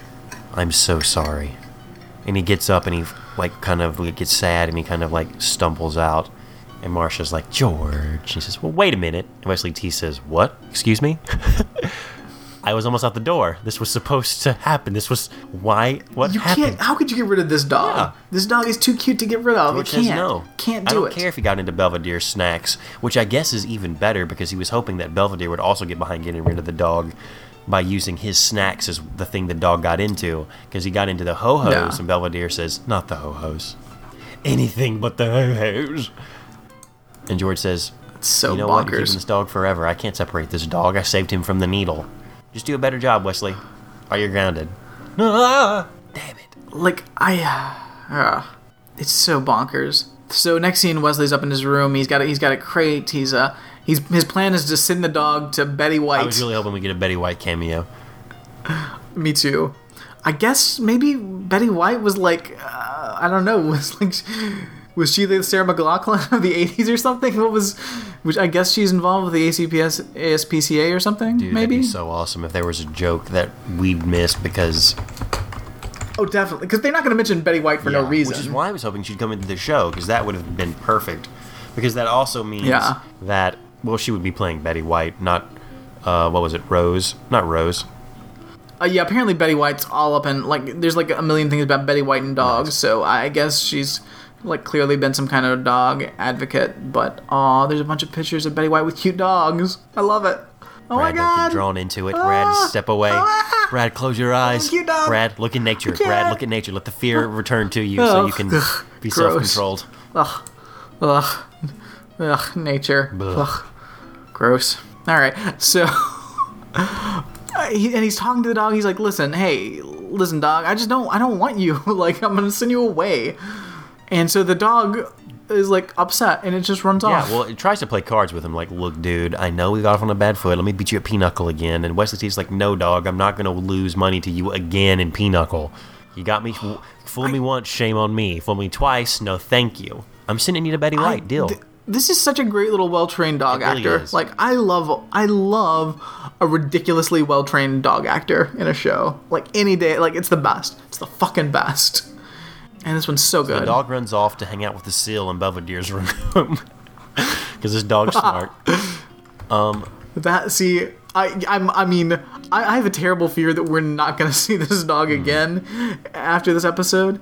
Um, but if we don't, then I I then it's canon that uh, this dog's hanging out Oh, with the dude. seal that still exists. If, if we don't see the dog again, I'm going to be pissed as a viewer. Because we've seen Marsha's fucking outfit for the goddamn diner. We keep But but they can't decide where she works. We haven't seen Kevin's roommate. We haven't heard anything about him. Like he's just hanging out at the house for this episode for some for no reason. So I mean, I don't trust the continuity of Belvedere. Like it's whatever they want it to be. We're, we're missing Like, I- key it's- points in their life. We're missing key episodes Yeah. that either got cut out because there just wasn't enough orders for episodes or there were other stories they wanted to tell. I want to see those stories, Brad. I just like I I regard whatever happens. This dog is still in the house, and the seal is still in the house. I, that's just the fact. We're like, listen, nobody on the planet has devoted as much time to Mr. Belvedere as we have. It's a Not fact. even series, uh, not even the actors themselves, I think, at this point have dedicated No. enough time to this. The writers, definitely not. We because the actors they're not in every all of the actors are not in every scene so we've probably overall put more time into mr belvedere than they have Most certainly. come on So it's a fact it's it's a purple morning the next day. Uh, Heather's wearing a purple sweater. Belvedere comes down. Heather's like, I just don't understand Savvy Angela anymore. I just don't understand me anymore. I needed new friends. Uh, ding dong, Savvy Angela comes over again unannounced, this time in her own purple gown, uh, outdoing Heather's purple sweater. And trailing behind her, carrying her, I guess, uh, dress train, is Ramona, because Ramona now thinks that Savvy Angela is some sort of um, Swedish milk uh, milking it's god. the outfit is insane because it's like she- it's like she's trying to be like like like some weird like guru type thing but with a train but there is also like weird like it does have a little bit of like a of like a norwegian like s- flair to well, the she has dress The, the the braids in her hair and the flowers, which I guess is a hallmark Mm-hmm. of Norwegian or Swedish outfits. it's it's this weird guru slash Indian slash Norwegian like thing, and I'm like, I, I don't understand. And Ramona is the fucking Same worst. outfit. Like she's like, oh yeah, but with a different like what she have on a toboggan or like a headband the girl likes her her weird she likes to set off her strange outfit with some sort of headgear yeah. It's uh, yeah, it's, it's it's some kind of like fabric wrap thing because like it flaps behind her as well. so savvy angela comes in basically to gloat in front of heather hey that friend you had she's now trailing behind me begging at the chance to to uh, ride my coattails almost literally in fact, she dismisses her by saying, "Hey, I might let you brush my teeth later if you leave." To where Ramona cannot fucking wait. She's like, "Yes, yes, I will do it." Yeah. She's like, Ramona, go wait in the car. What? Listen, if you do it, I'll let you brush my teeth later. And then she runs off excitedly.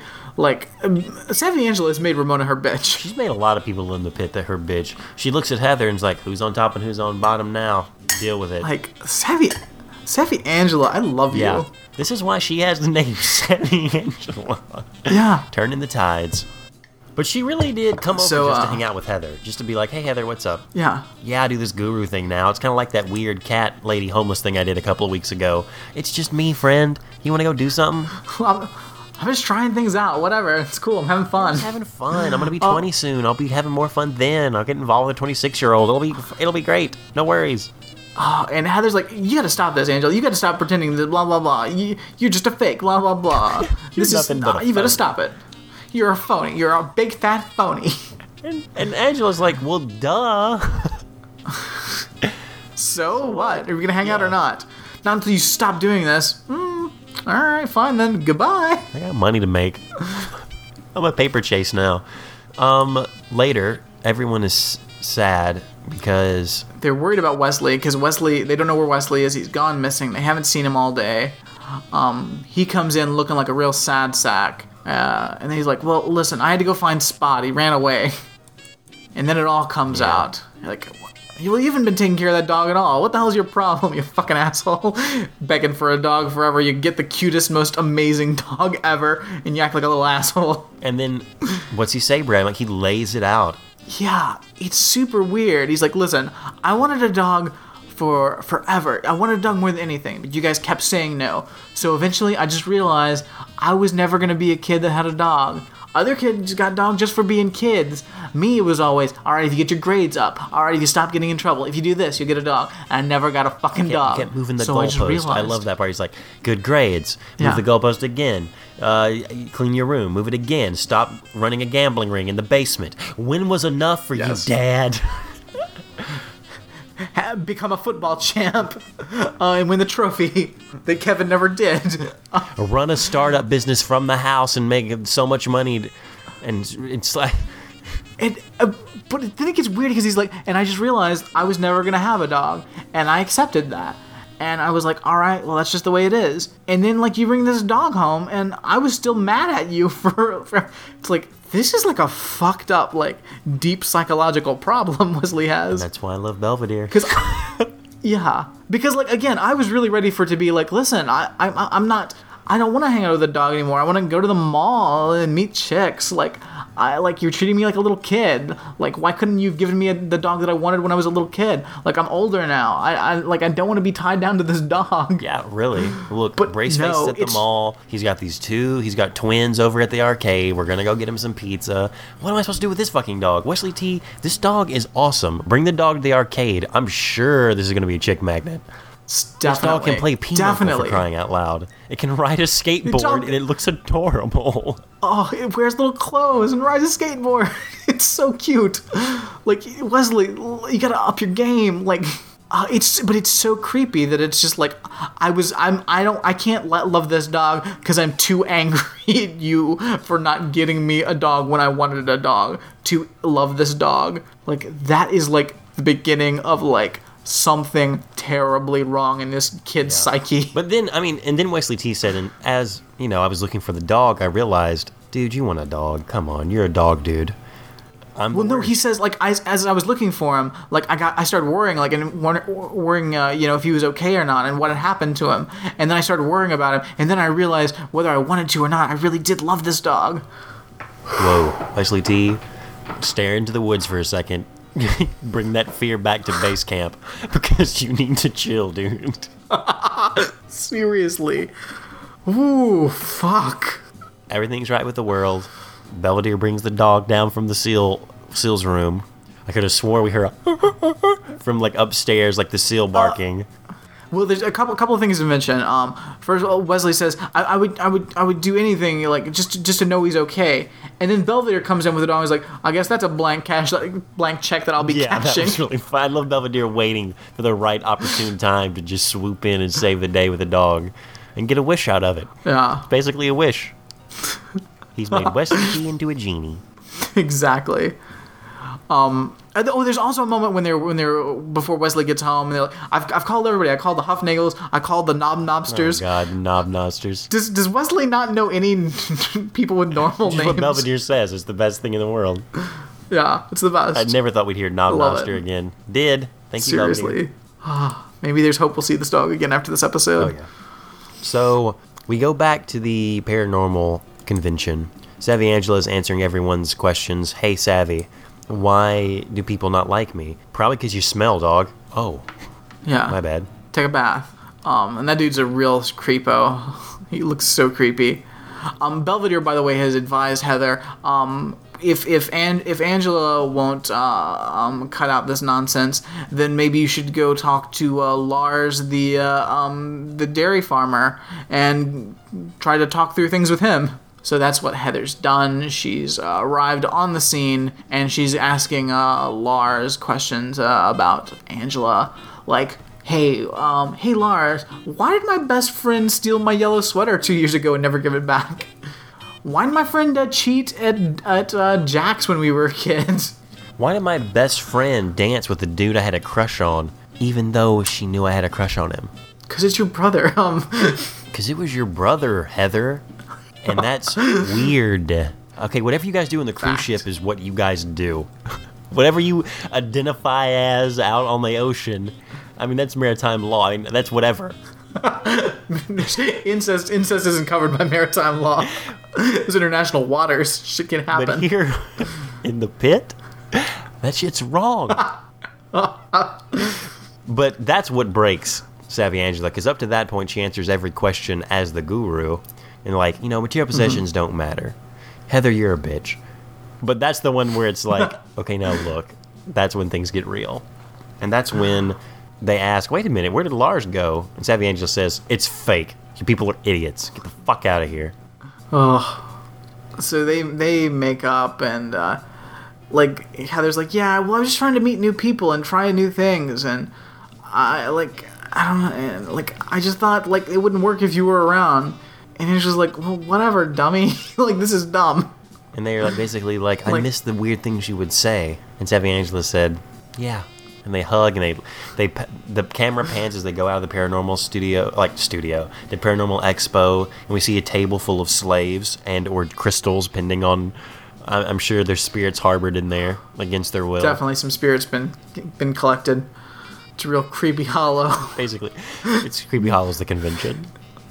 It's cre- it's the creepy hollow in the pit.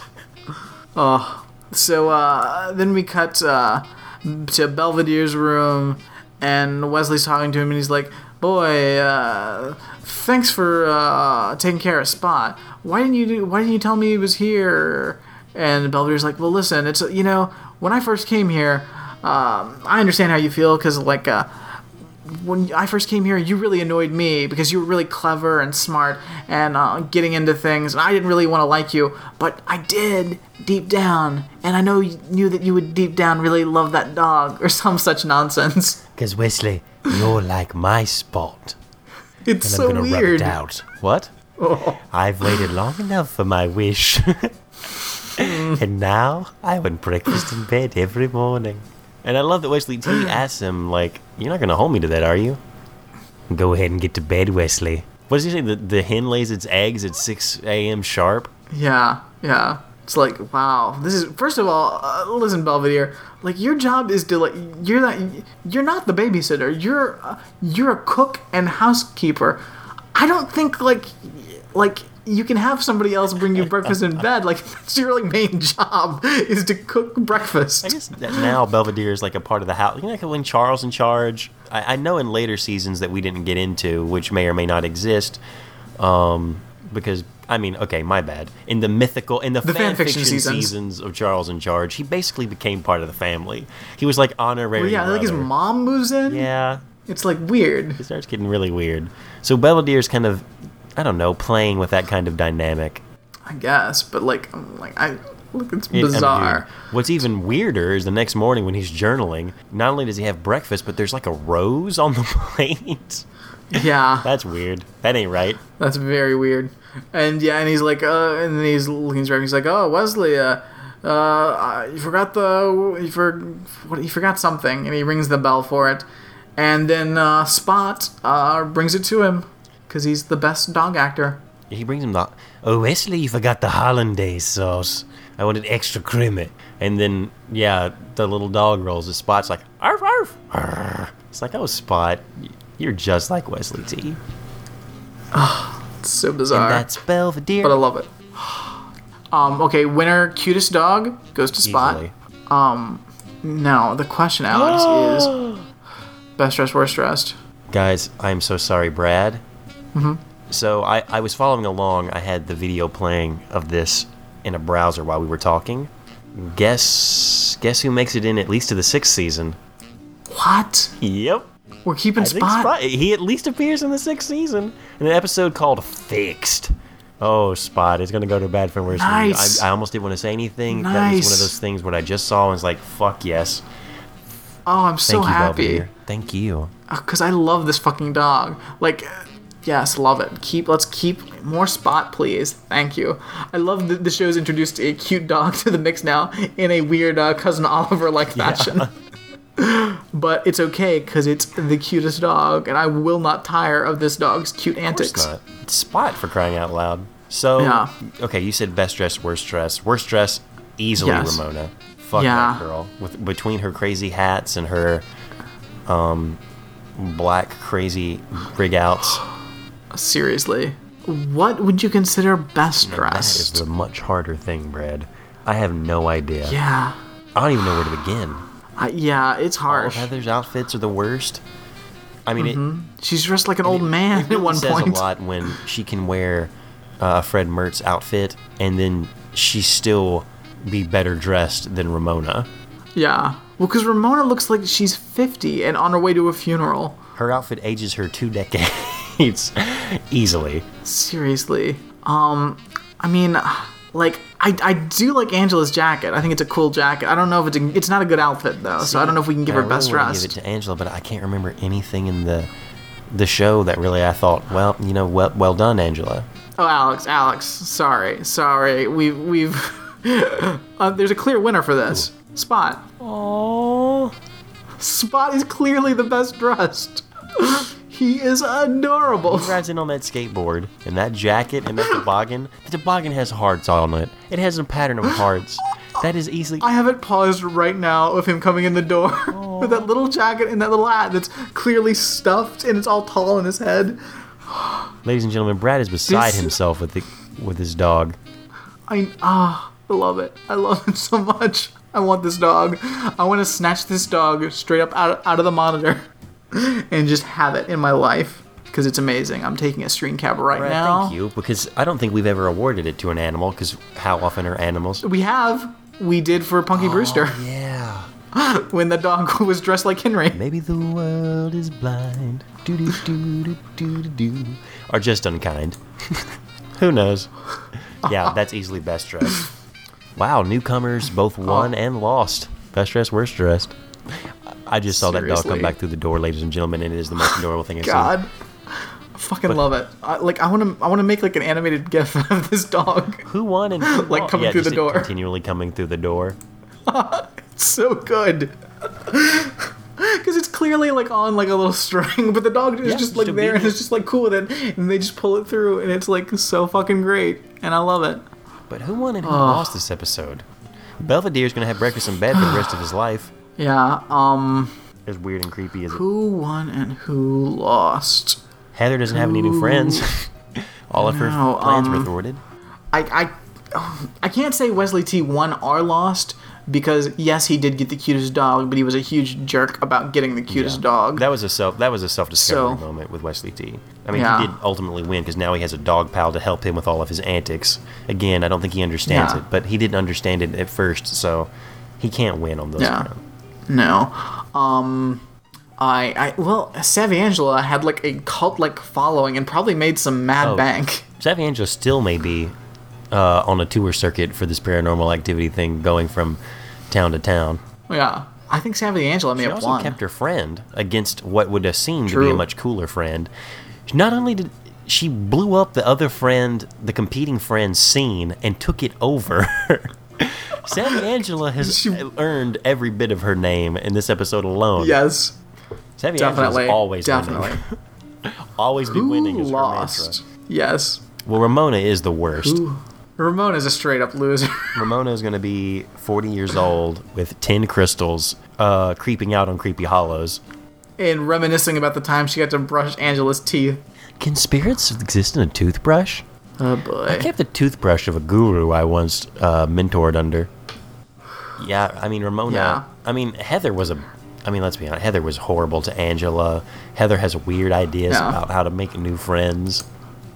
One is Mm-hmm. burn. I love Heather's concept of burning bridges. To build new bridges, I need to burn old ones. I'm gonna get. Yeesh. Then I'll be forced to make new bridges. Heather, quit living your life in strange metaphors. No, don't burn anything. Don't burn things. Seriously. Should we give it to Ramona? I mean, Why? okay. Marsha is still. Yeah, I think Ramona lost. Yeah. Marsha still is working at the diner, but it's something she loves, so Ramona lost. Fuck Ramona. She's Yeah. a double loser. Ramona's a loser. Super loser. She should go back to solving mysteries with Yeah. her mouse. Hey Ramona, don't come. with her animated mouse Ramona, don't come around here anymore. We need room for brace. We need budget for brace face. it's heavy Angela. Do you think Seriously, could we just get if we just get an episode with Braceface, Savvy Angela, and Spot? Like that would be straight up golden ticket winner of Belvedere. Do you think that Ramona will be back, or is this a, a once? I don't or, think I think it's so. a once or two. I think she's she's out. Gotta be. Gotta be. The dog is too much of an established. Cre- I mean, you knew they were going to keep the dog around. I I honestly I was surprised to hear the dog was sticking around. I thought they would uh I I would thought they would straight up seal Season it. six too, man. They would just straight up awesome. seal it. Ladies and gentlemen, that is that's Belvedere. Guys, thank you so much for listening to Ramjack. We love doing this show. We love that you listen, and we'd love to hear from you. There's many ways you can do that. One of those is the new voicemail. Brad, do you have that number memorized yet? I uh do I have it do I have the new number of the voicemail line memorized, Alex? Why would you need to ask such a question? Of course I have it memorized and I can recite it right off the top of my head. It's 979-476-9877 or 979 grow up 7. Grow up, seven. Uh, we have a voicemail here. Um, guys, always remember you can always send an, send us you know an email with a with a file attached. We can take those, uh, which is what Illyrio's done again. We've got one of those here, so I will pull that out as clearly as I pulled out uh, the phone number from memory, uh, which is a piece of cake. All I have to do is uh, uh, press a couple of buttons, and that'll happen without any delay whatsoever. Uh, certainly wouldn't have to, to stall for time or anything like that while I found it. Sorry. Mm-hmm. Um, oh, here it is. Hey Ramjack, it's Lirio. Um, dreams. I had a dream last night. Um, I'm a big fan of the British uh, show Top Gear. It's three old guys driving around in ridiculously expensive cars, and their charisma and tomfoolery is extraordinarily charming and appealing. Um, anyway, I had a dream where I was at a network, unnamed network, some kind of monolithic building, and I was late for an appointment. I was going to pitch a show or something. I have no idea what that show was about or what have you, of course. It's a dream. And I bump into Jeremy Clarkson, who's the main guy on the show, and, uh, you know, and I approach him and I say, Oh, my wife and I just finished watching part two of the Patagonia special, and we thought it was fantastic. You guys are wonderful. We love watching you, love what you do. We, think it's great, and we just want more content. And he said, Well, thank you, or some such. You know, I, I, don't actually know what he said to me. And he turns and he walks off through the through the doors that I had just left, and I see that next to him the whole time was someone who, once Jeremy went through the doors, looked at me and gave me a little kind of sad, pathetic nod of, "Yeah, I was there the whole time. He didn't say hi to me." And that person was Jay Leno, car enthusiast and chin. He was wearing nothing but denim. Yeah, so that's a dream I had. Later, that dream developed into the fact that I was playing Christian Bale in a movie where he was pretending to be a servant for a rich family, starring Jennifer Lawrence, and there was something about an assassination plot. Anyway, I got woken up by my kids. Bye, Ramjack. Wow, that's a much more interesting dream than anyone on the Creepy Hollows website ever cared to type up. What if, what, what if uh, Illyrio has captured a Jay Leno spirit? Uh, Inside of his mind, did you his per- mind crystals? Did you per- did you perchance uh, purchase like a uh, some something made of denim recently that might have had a Jay Leno spirit trapped in it? spirits tend to attach themselves to denim. Jay Leno is one of those. I actually, Hmm. Definitely. um, on the newest Bill Maher episode, Jay Leno appeared out of nowhere as like a special guest. You're out of nowhere. He was just all of a sudden he just he flew into the room. Bill Maher has one guest at the beginning, and this episode was Chris Hardwick, which whatever. Um, and then he had three three people. Some of them tend to be political, and then he always has another guest kind of just jump in at the end of that, and those tend to be a bigger celebrity. And this time it was Jay Leno. Jay Leno was crazy. Didn't act anything like he did on his show. He was much cooler. He kind of had like a yeah, whatever. He didn't do his like man, what, what. It was like Leno just being like laid back, like what's up, guys. Oh, he did. He didn't make a Menendez brothers No. joke. He was just himself. He was just like, and he actually asked good questions to people. I thought, where the fuck was this Leno during the entire time Leno was on? Huh. But that was weird. Um, I love the, I love that, and even in Illyrio's dream, that Jay Leno plays second fiddle because Jay Leno now has a show about cars, which I guess is kind of an American Top Gear, not America's Top Gear, which is actually a show that is Top Gear for America that's supposedly horrible, but he has his own kind of car enthusiast show. And guess what, Leno? Illyrio subconscious ain't having it. He doesn't want new content from you. Leno, Thank you were you. there the whole time, and Illyrio couldn't even see you out of the corner of his eye. He was starstruck. Didn't care to see you. I would be too. Top Gear is actually a pretty good show for people who aren't even car enthusiasts. It's just a entertaining. I mean, come on, it's the British. They're doing awesome stuff. They do awesome stuff. Nice. Well done, Illyrio. Thanks for calling in. Indeed. indeed. This Christian. Bale plot, though, too. Brad, can I say Uh, last night I had a dream I- about you? What? Well, you were in it.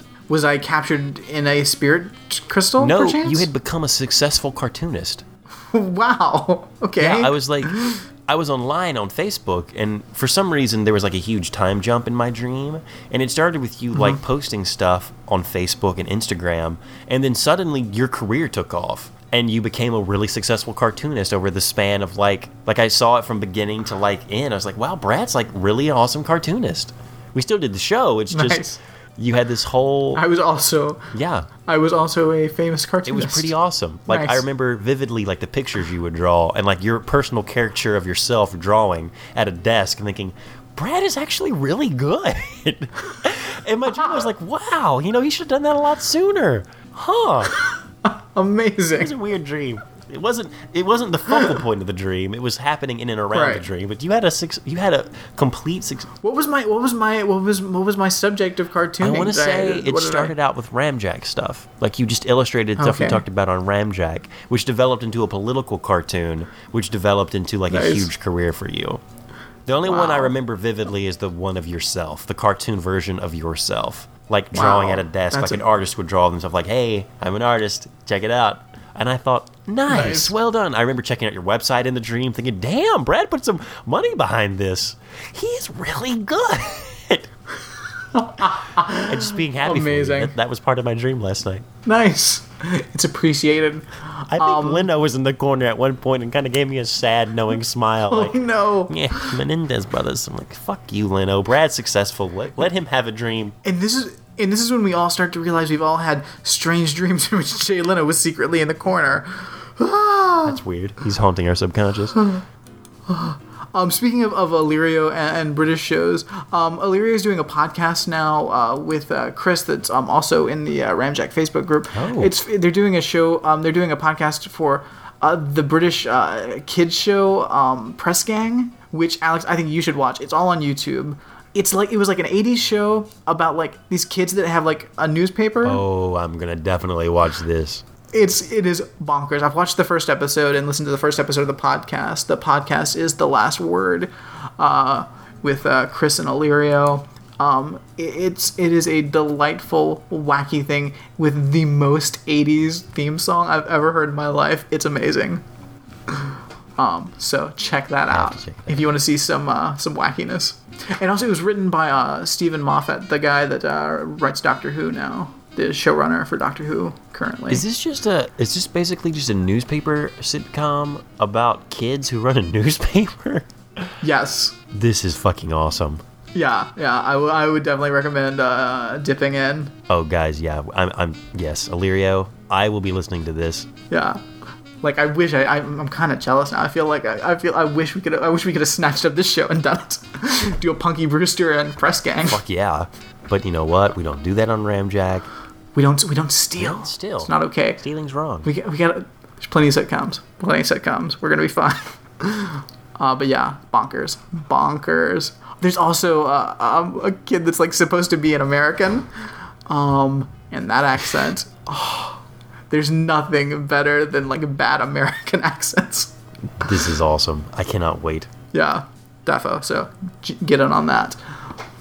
Guys, um, again, thank you. By all means, call us and let us know what's going on. You can also visit our website, ramjackpodcast.com, where Brad keeps up to date with the latest episodes. Listen to them there, link them from there, um, read the fan fiction there. You can also go to the wiki from there, Ramjackpodcast.com. slash wiki. Uh, there's a link to the yeah, wiki, which is awesome. Brad keeps that updated. Uh, she sees show notes, interesting stuff for the show. Uh, feel free to fill it in. You know, it's, it's just Brad, Jonathan, and me, and Cedric when he, you know, but Cedric takes forever to type. He's a Yeah. sloth. He is a sloth. So, um, but yeah, Brad, where, how else can they get in contact with us? We're up on Twitter at Ramjack Podcast. You can email us, ramjackpodcast at gmail.com. All the ways you can get in touch with us. And guys, uh, you know, there's a lot of there's a lot of things to be upset about. Understandably, there's there's uh, new age nonsense people wearing stupid outfits and, and and people disregarding adorable dogs. And there's boat bullies in the world. And if that's just too much for you, and you think you aren't going to be able to handle it, just take a horrifying look into nature.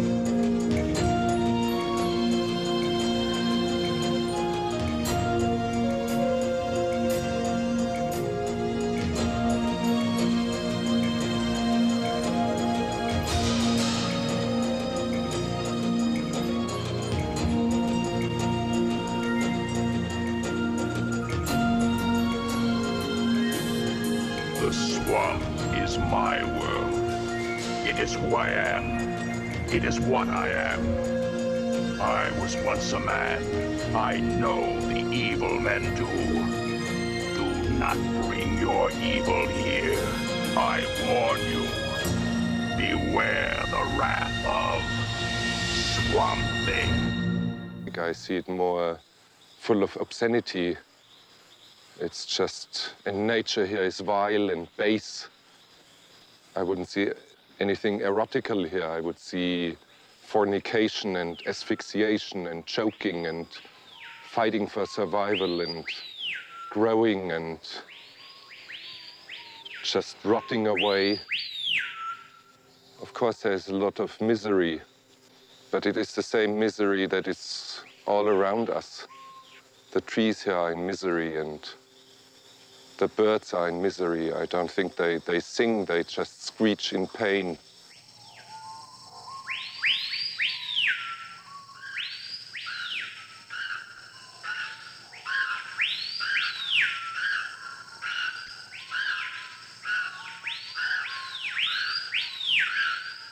Taking a close look at, at what's around us, there, there is some sort of a harmony. It is the harmony of overwhelming and collective murder. But when I say this, I say this all full of admiration for the jungle. It is not that I hate it, I love it. I love it very much, but I love it against my better judgment.